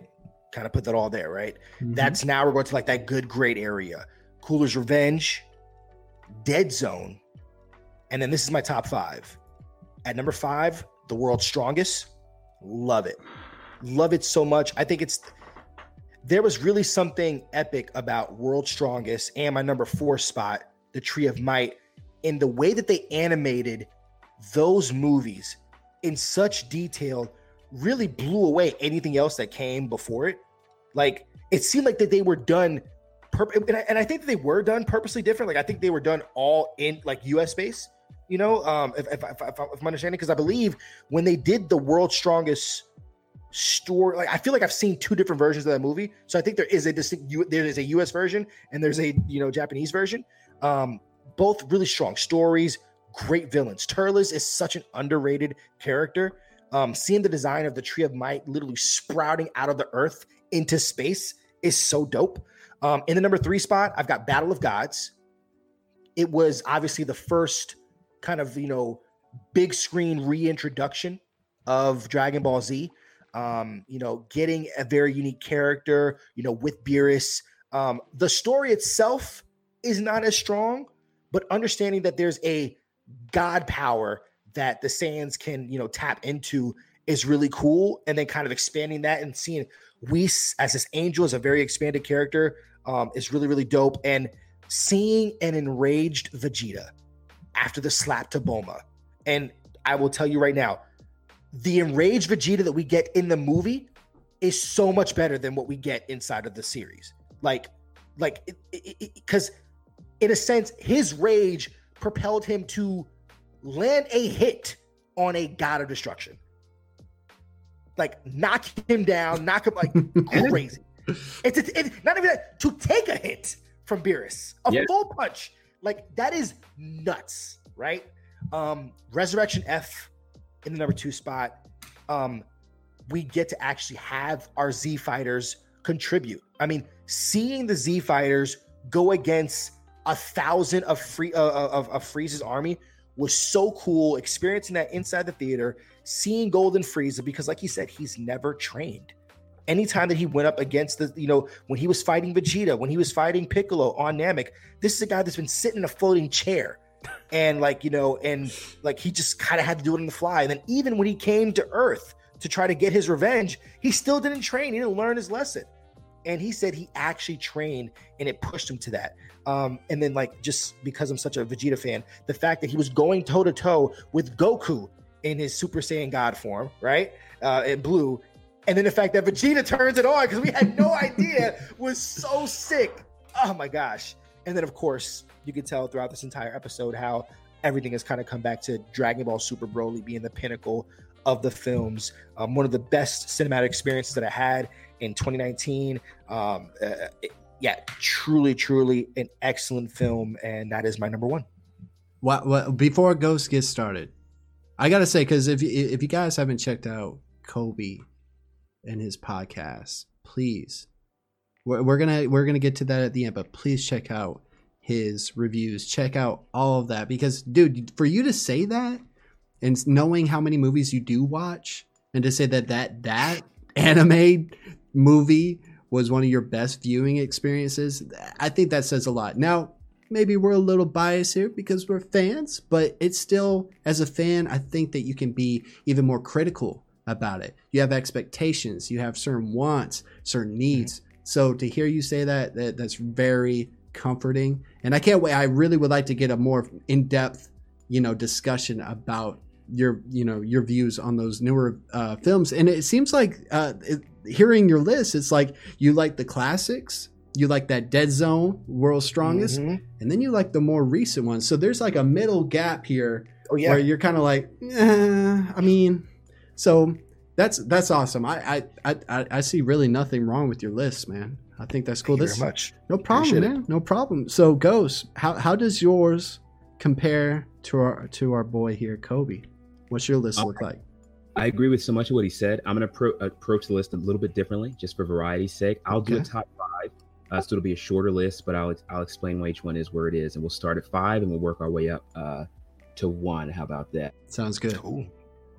So for for five, um, I have to give that one to uh, Cooler's Revenge, and uh, that may be a surprising pick for number five. But I I do quite enjoy that film, and I, I like it because it's it's a very certain time in DBZ where the fights were still kind of martial arty, where you still kind of have uh, Goku coming up with different tricks and different clever ways to defeat the enemy, where things can still come down to a last ditch spirit bomb or or something like that.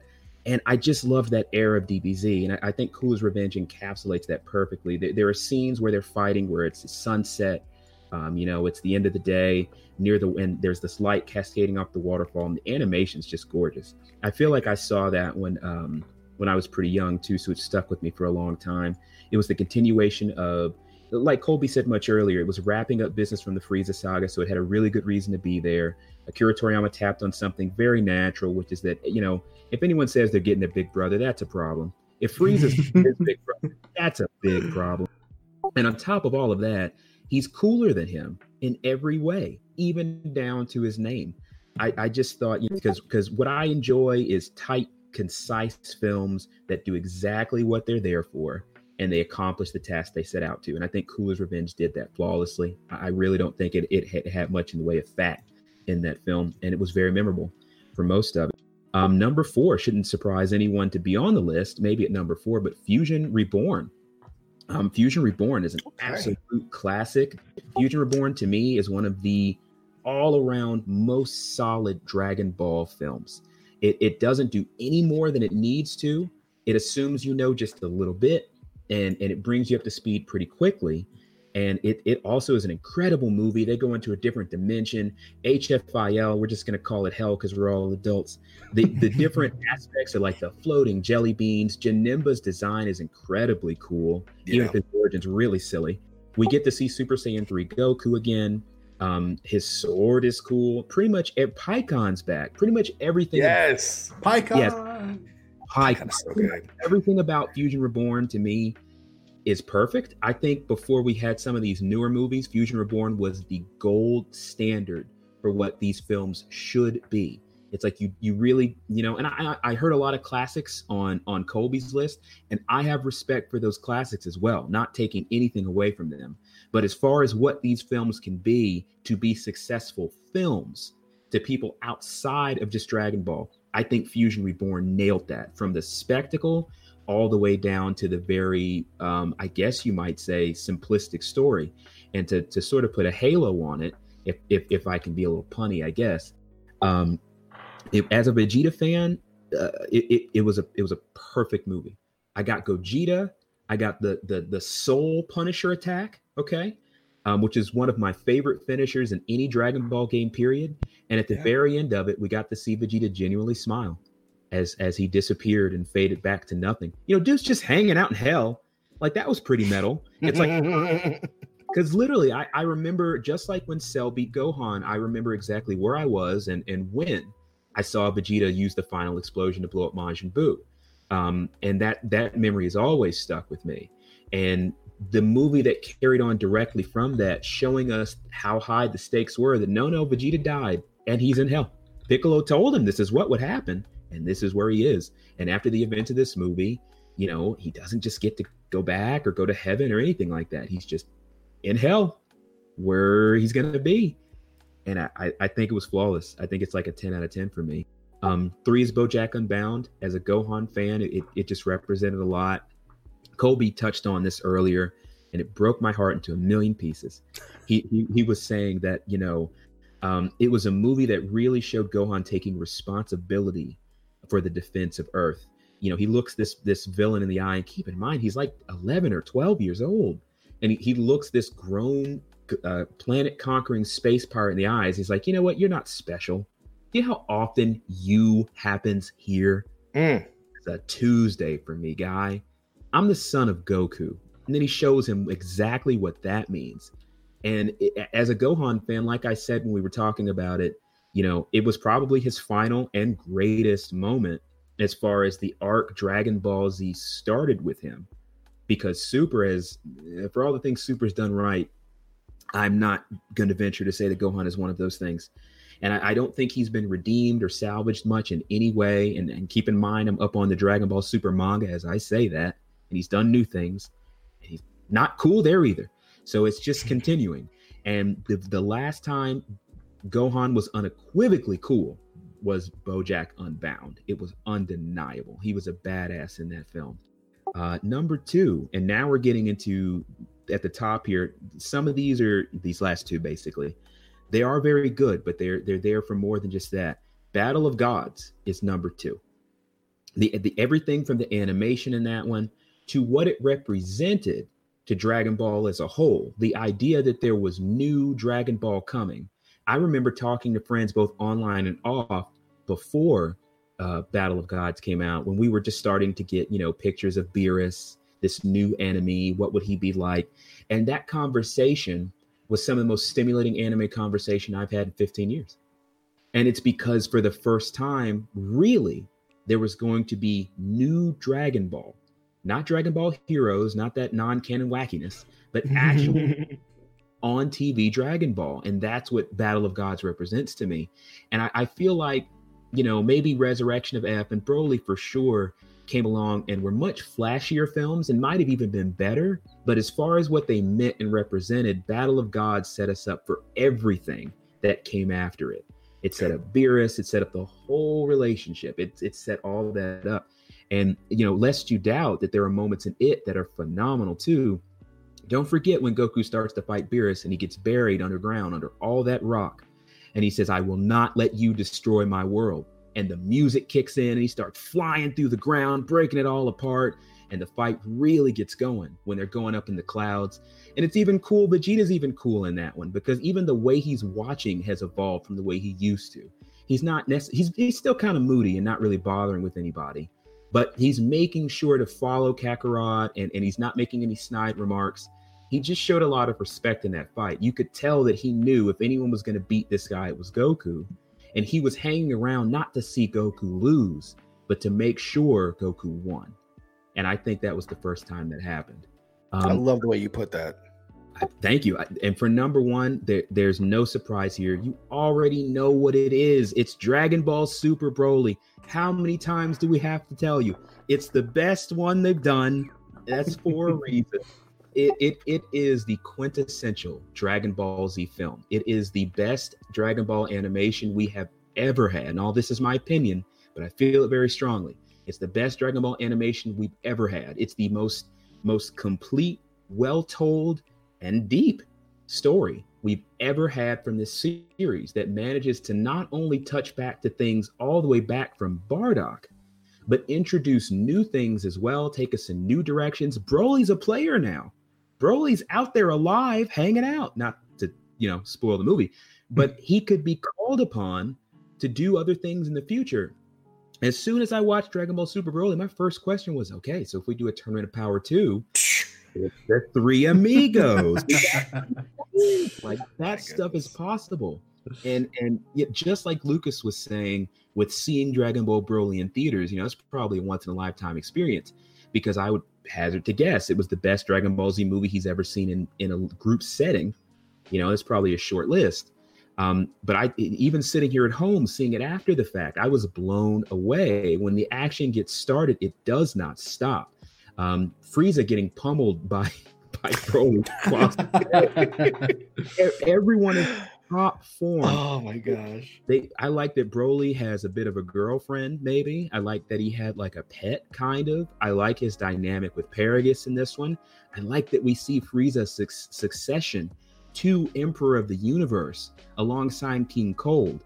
Um, a lot of people had issue with with Goku's origin story sort of being retconned to fit Superman. But with as much as DBZ fans love pitting him against Superman, I don't really know where the problem is there. So it, it, doesn't really matter to me. I wasn't a super huge fan of Bardock originally. So I'm fine with um, them answering the question of where his mother was, because we got that in there too. And as someone pointed this out to me the other day, there are so many wonderful moments in Broly as as a a a a piece of great writing. Um, for instance, when when Paragus flies to the planet with Broly initially, he has a Saiyan with him who flies him there. And this is, I'm not going to spoil anything, but way later in the movie, there's a moment with Frieza where it's with Paragus.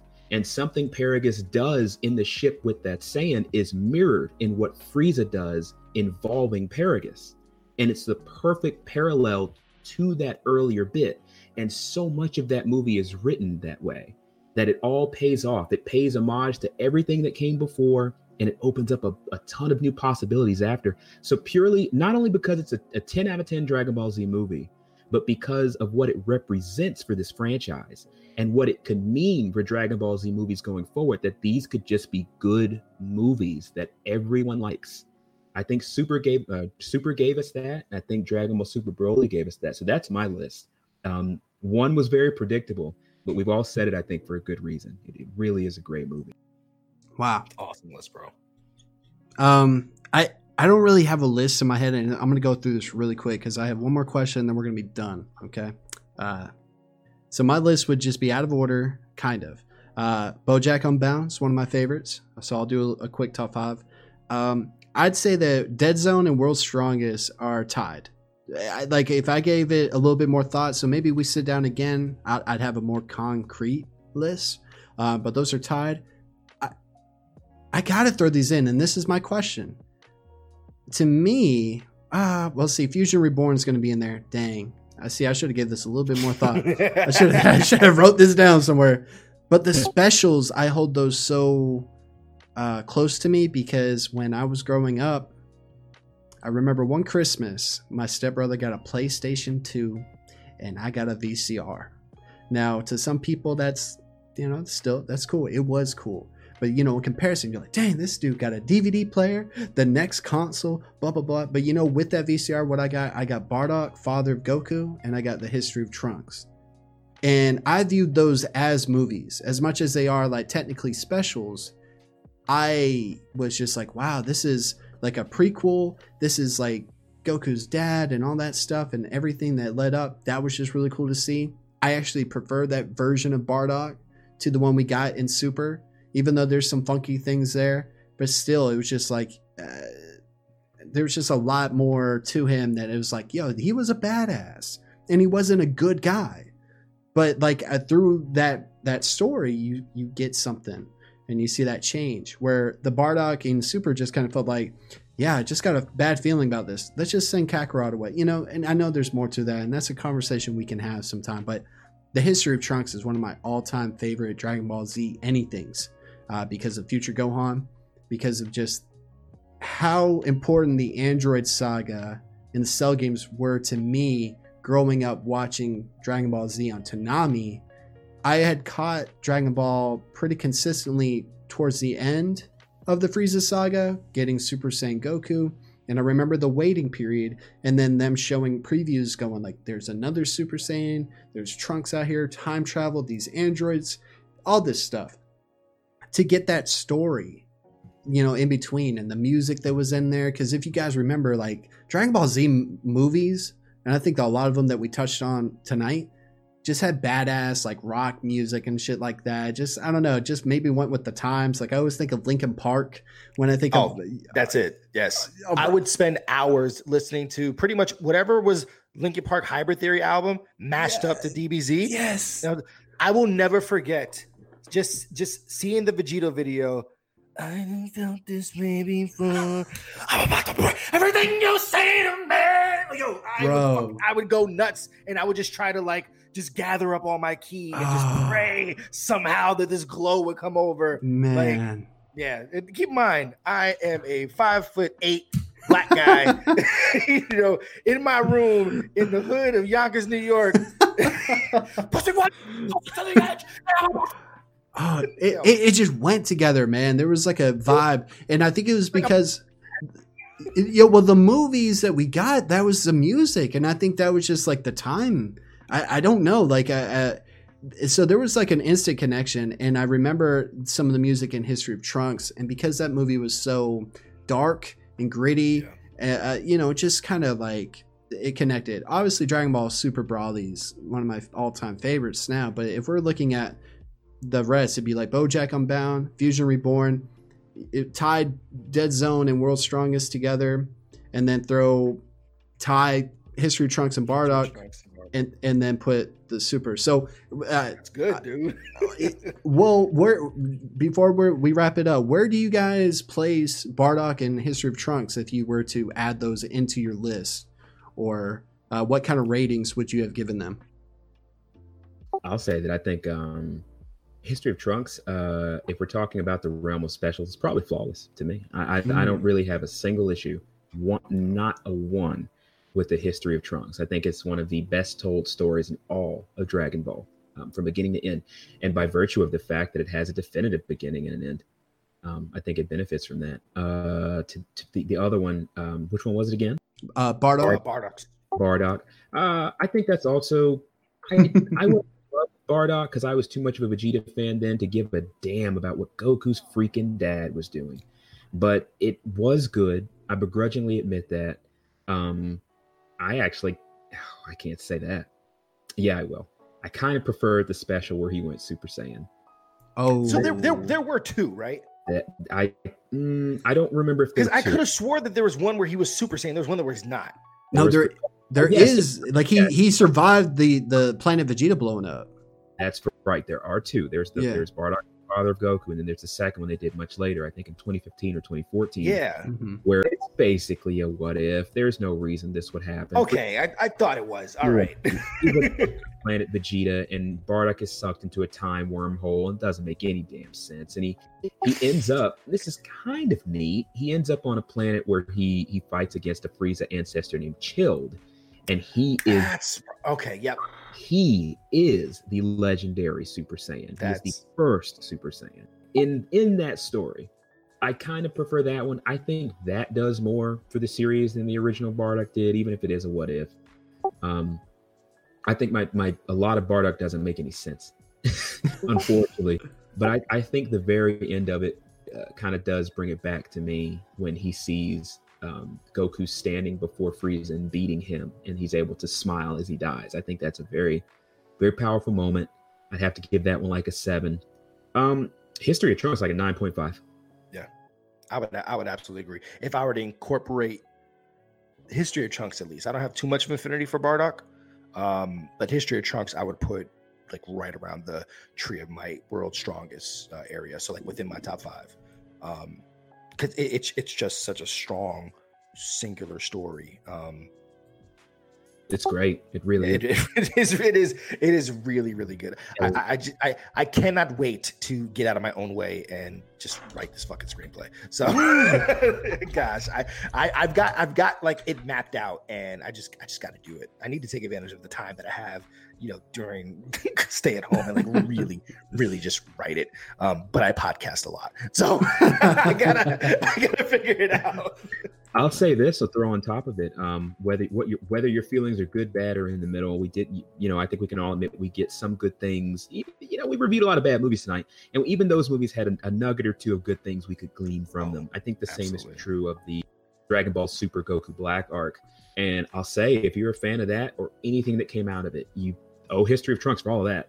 So That's very true. Yeah. we have it to thank for that too.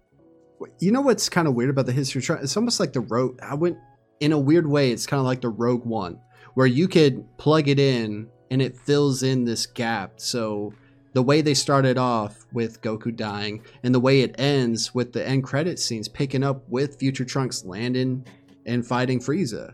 So you know how Rogue One had this kind of like we know this is not going to end well, but we also know that if you could put this uh, in between Revenge of the Sith and New Hope, and and you could watch this and it would just kind of flawlessly fill in that gap. That's that's something about that, and the whole Bardock thing about the psychic aliens cursing him. Like you're going to see the the end of your own planet. Yeah. That's that was cooler than just him having kind of like a battle strategic hunch that Frieza was like, you know. I won't lie to you. That's when that movie lost me. When it I got get- really yeah, I understand all that. It's not because that was bad on its own. It's just because I feel like when that movie came out, we had a ton of Dragon Ball Z. Yeah. And Yeah. so if you could afford not to like every single thing that came in. And when when that one came out, I just didn't gel with that part because it wasn't very Dragon Ball Z to me for a warrior like that to get psychic powers of all things. um, I enjoyed, like I said, I enjoyed the way Dragon Ball Yeah. Super Broly did that part of it uh, much better. That made more sense. The Goku story is the Superman story. Getting launched off Yeah. your planet before it explodes is the Superman story. And it was already that. Making it more like it doesn't hurt anything to me. Right. We're honest about it, really. Um. Well, guys, that's it. That's we we we we made it to the end. Um. So what I gotta say, first of all, is thank you to everybody who's been a part of this stream. I've been part of the chat, lurking, watching, hanging out, participating. Thank you guys. We really truly appreciate it. Uh, if we didn't directly, uh, you know, get to anything that you mentioned in the chat, trust me, we were watching, we were taking it all into consideration. So, uh, like I've said before, this is the second time doing something like this, uh, especially with multiple people. Each time we do this, it's going to get better. So, give me your feedback. How can I improve? How can I um, bring in the chat more and, and have that interaction? Because I want this to be everybody's show. But I also do want to make it so that someone can listen to this or watch it on YouTube later and still get the same enjoyment. So, first of all, that's that. Second of all, thank you guys, Kobe, Ghost. Thank you guys for taking a couple hours, if not more, because you you had to watch some of these trash movies. Um, to take moments out of your day, out of your life, uh, to sit down and geek out with me about Dragon Ball Z, specifically the movies. So this is an opportunity, kind of like Hot Ones, right? Where I want you guys to to plug and pitch what you're doing, and and and just for everyone listening and and everyone watching just know that you can find all the links to everything they're about to say in the description of this episode. So whether that's on youtube or if you're listening to this on apple podcasts or spotify or wherever you listen to podcasts be sure to check out each of these awesome content creators. And whoever wants to go first go ahead. Take it. Ah, i'll throw it to kobe yo, uh, yo, once again, man, this was absolutely phenomenal. I have never been given the opportunity to talk about my fandom of Dragon Ball Z ever in my life. So this has been like really, really fun for me because I did not know I had this. And like, one, I'm a podcast addict. So I listen to 50 plus hours of podcasts every week. Okay. Oh, wow. Um, I cannot wait to listen back to this conversation to see what I can parse out. Um, I am inspired to do a, a, a new podcast episode for Dragon Ball Super Broly. So uh, for those that don't follow me, once again, you can follow me on Twitter, Instagram at KobyToldMe. Check my podcast, the KobyToldMe podcast, on all major podcast platforms. Dragon Ball Super Broly, Broly podcast review uh, will be dropping uh, within the next few days just based off this conversation. I cannot wait to be able to talk about it and like kind of go through my thoughts a little bit deeper. Um, I currently got an episode right right now uh, for Amazon's new uh, sci-fi comedy series upload. I also got an episode out right now um, with um, uh, Rosa Para from Rosa's Reviews, just a, a kickback episode, uh, kind of interview episode. And yeah, man, I, I love doing this. I love talking to meet new people. Uh, Ghost, such a blast. Wonder Soul, thanks so much for being the heavy. Can't wait to come back and remember when they ask you where you heard it from. You tell them Kolby told me. Ooh, Kolby. Look at him. Um, it was it was an absolute pleasure, Lucas, and and Kolby was great great to make your acquaintance, man. We're gonna Yes, have to do sir. something. We're gonna have to do something. We got a lot of uh, a lot, lot of chemistry.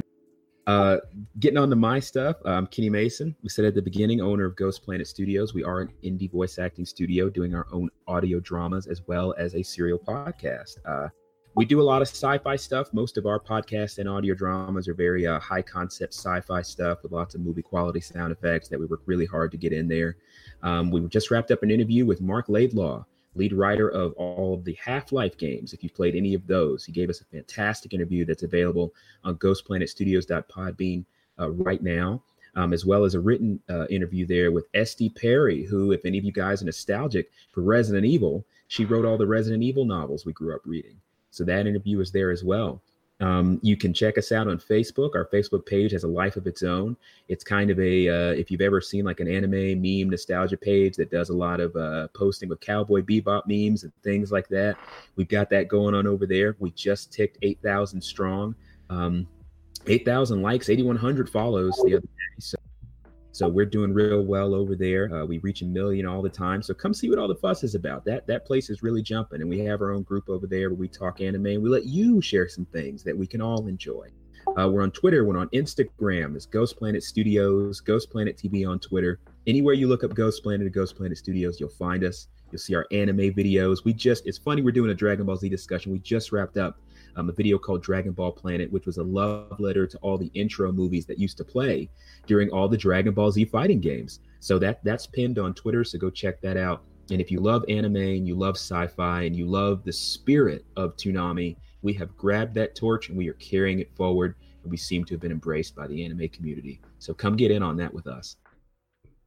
There you have it. There you have it. This was episode 152 of the podcast, Wonder Soul. Uh, this is the Wonder Soul Z, I guess semi-final finale, something. We're I'm gonna try to get these guys back, and we're gonna get those those uh, two most recent films as far as Resurrection F and Battle of the Gods or Battle of Gods, right? Uh, either way, And I am 100% here for a stream where um, we get inebri- inebriated and beat like a pinata Dragon Ball Evolution. That may be the only exception watch that film in 2020. Oh man, you already know it's gonna be a fun I'm summer. It's gonna be a, a, All all in for that.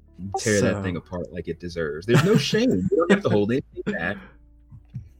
So, uh, with that being said, uh, thank you guys for listening and watching. Like I said, these are now being uh, streamed and recorded live on twitch.tv slash wondersoul. So please be a part of the show, hang out, be a part of the chat. And let's just make this a show for all of us and everyone. And uh, yeah, so until the next time we talk, we'll talk later. Thank you for listening to Wonder Soul. Connect with the podcast through social media. Follow us on Twitter and Instagram. Search Wonder Soul. If you enjoyed this episode, please share, rate, and review. You can find us on YouTube and Twitch. We appreciate your support. Wonder Soul hopes you have yourself a good day.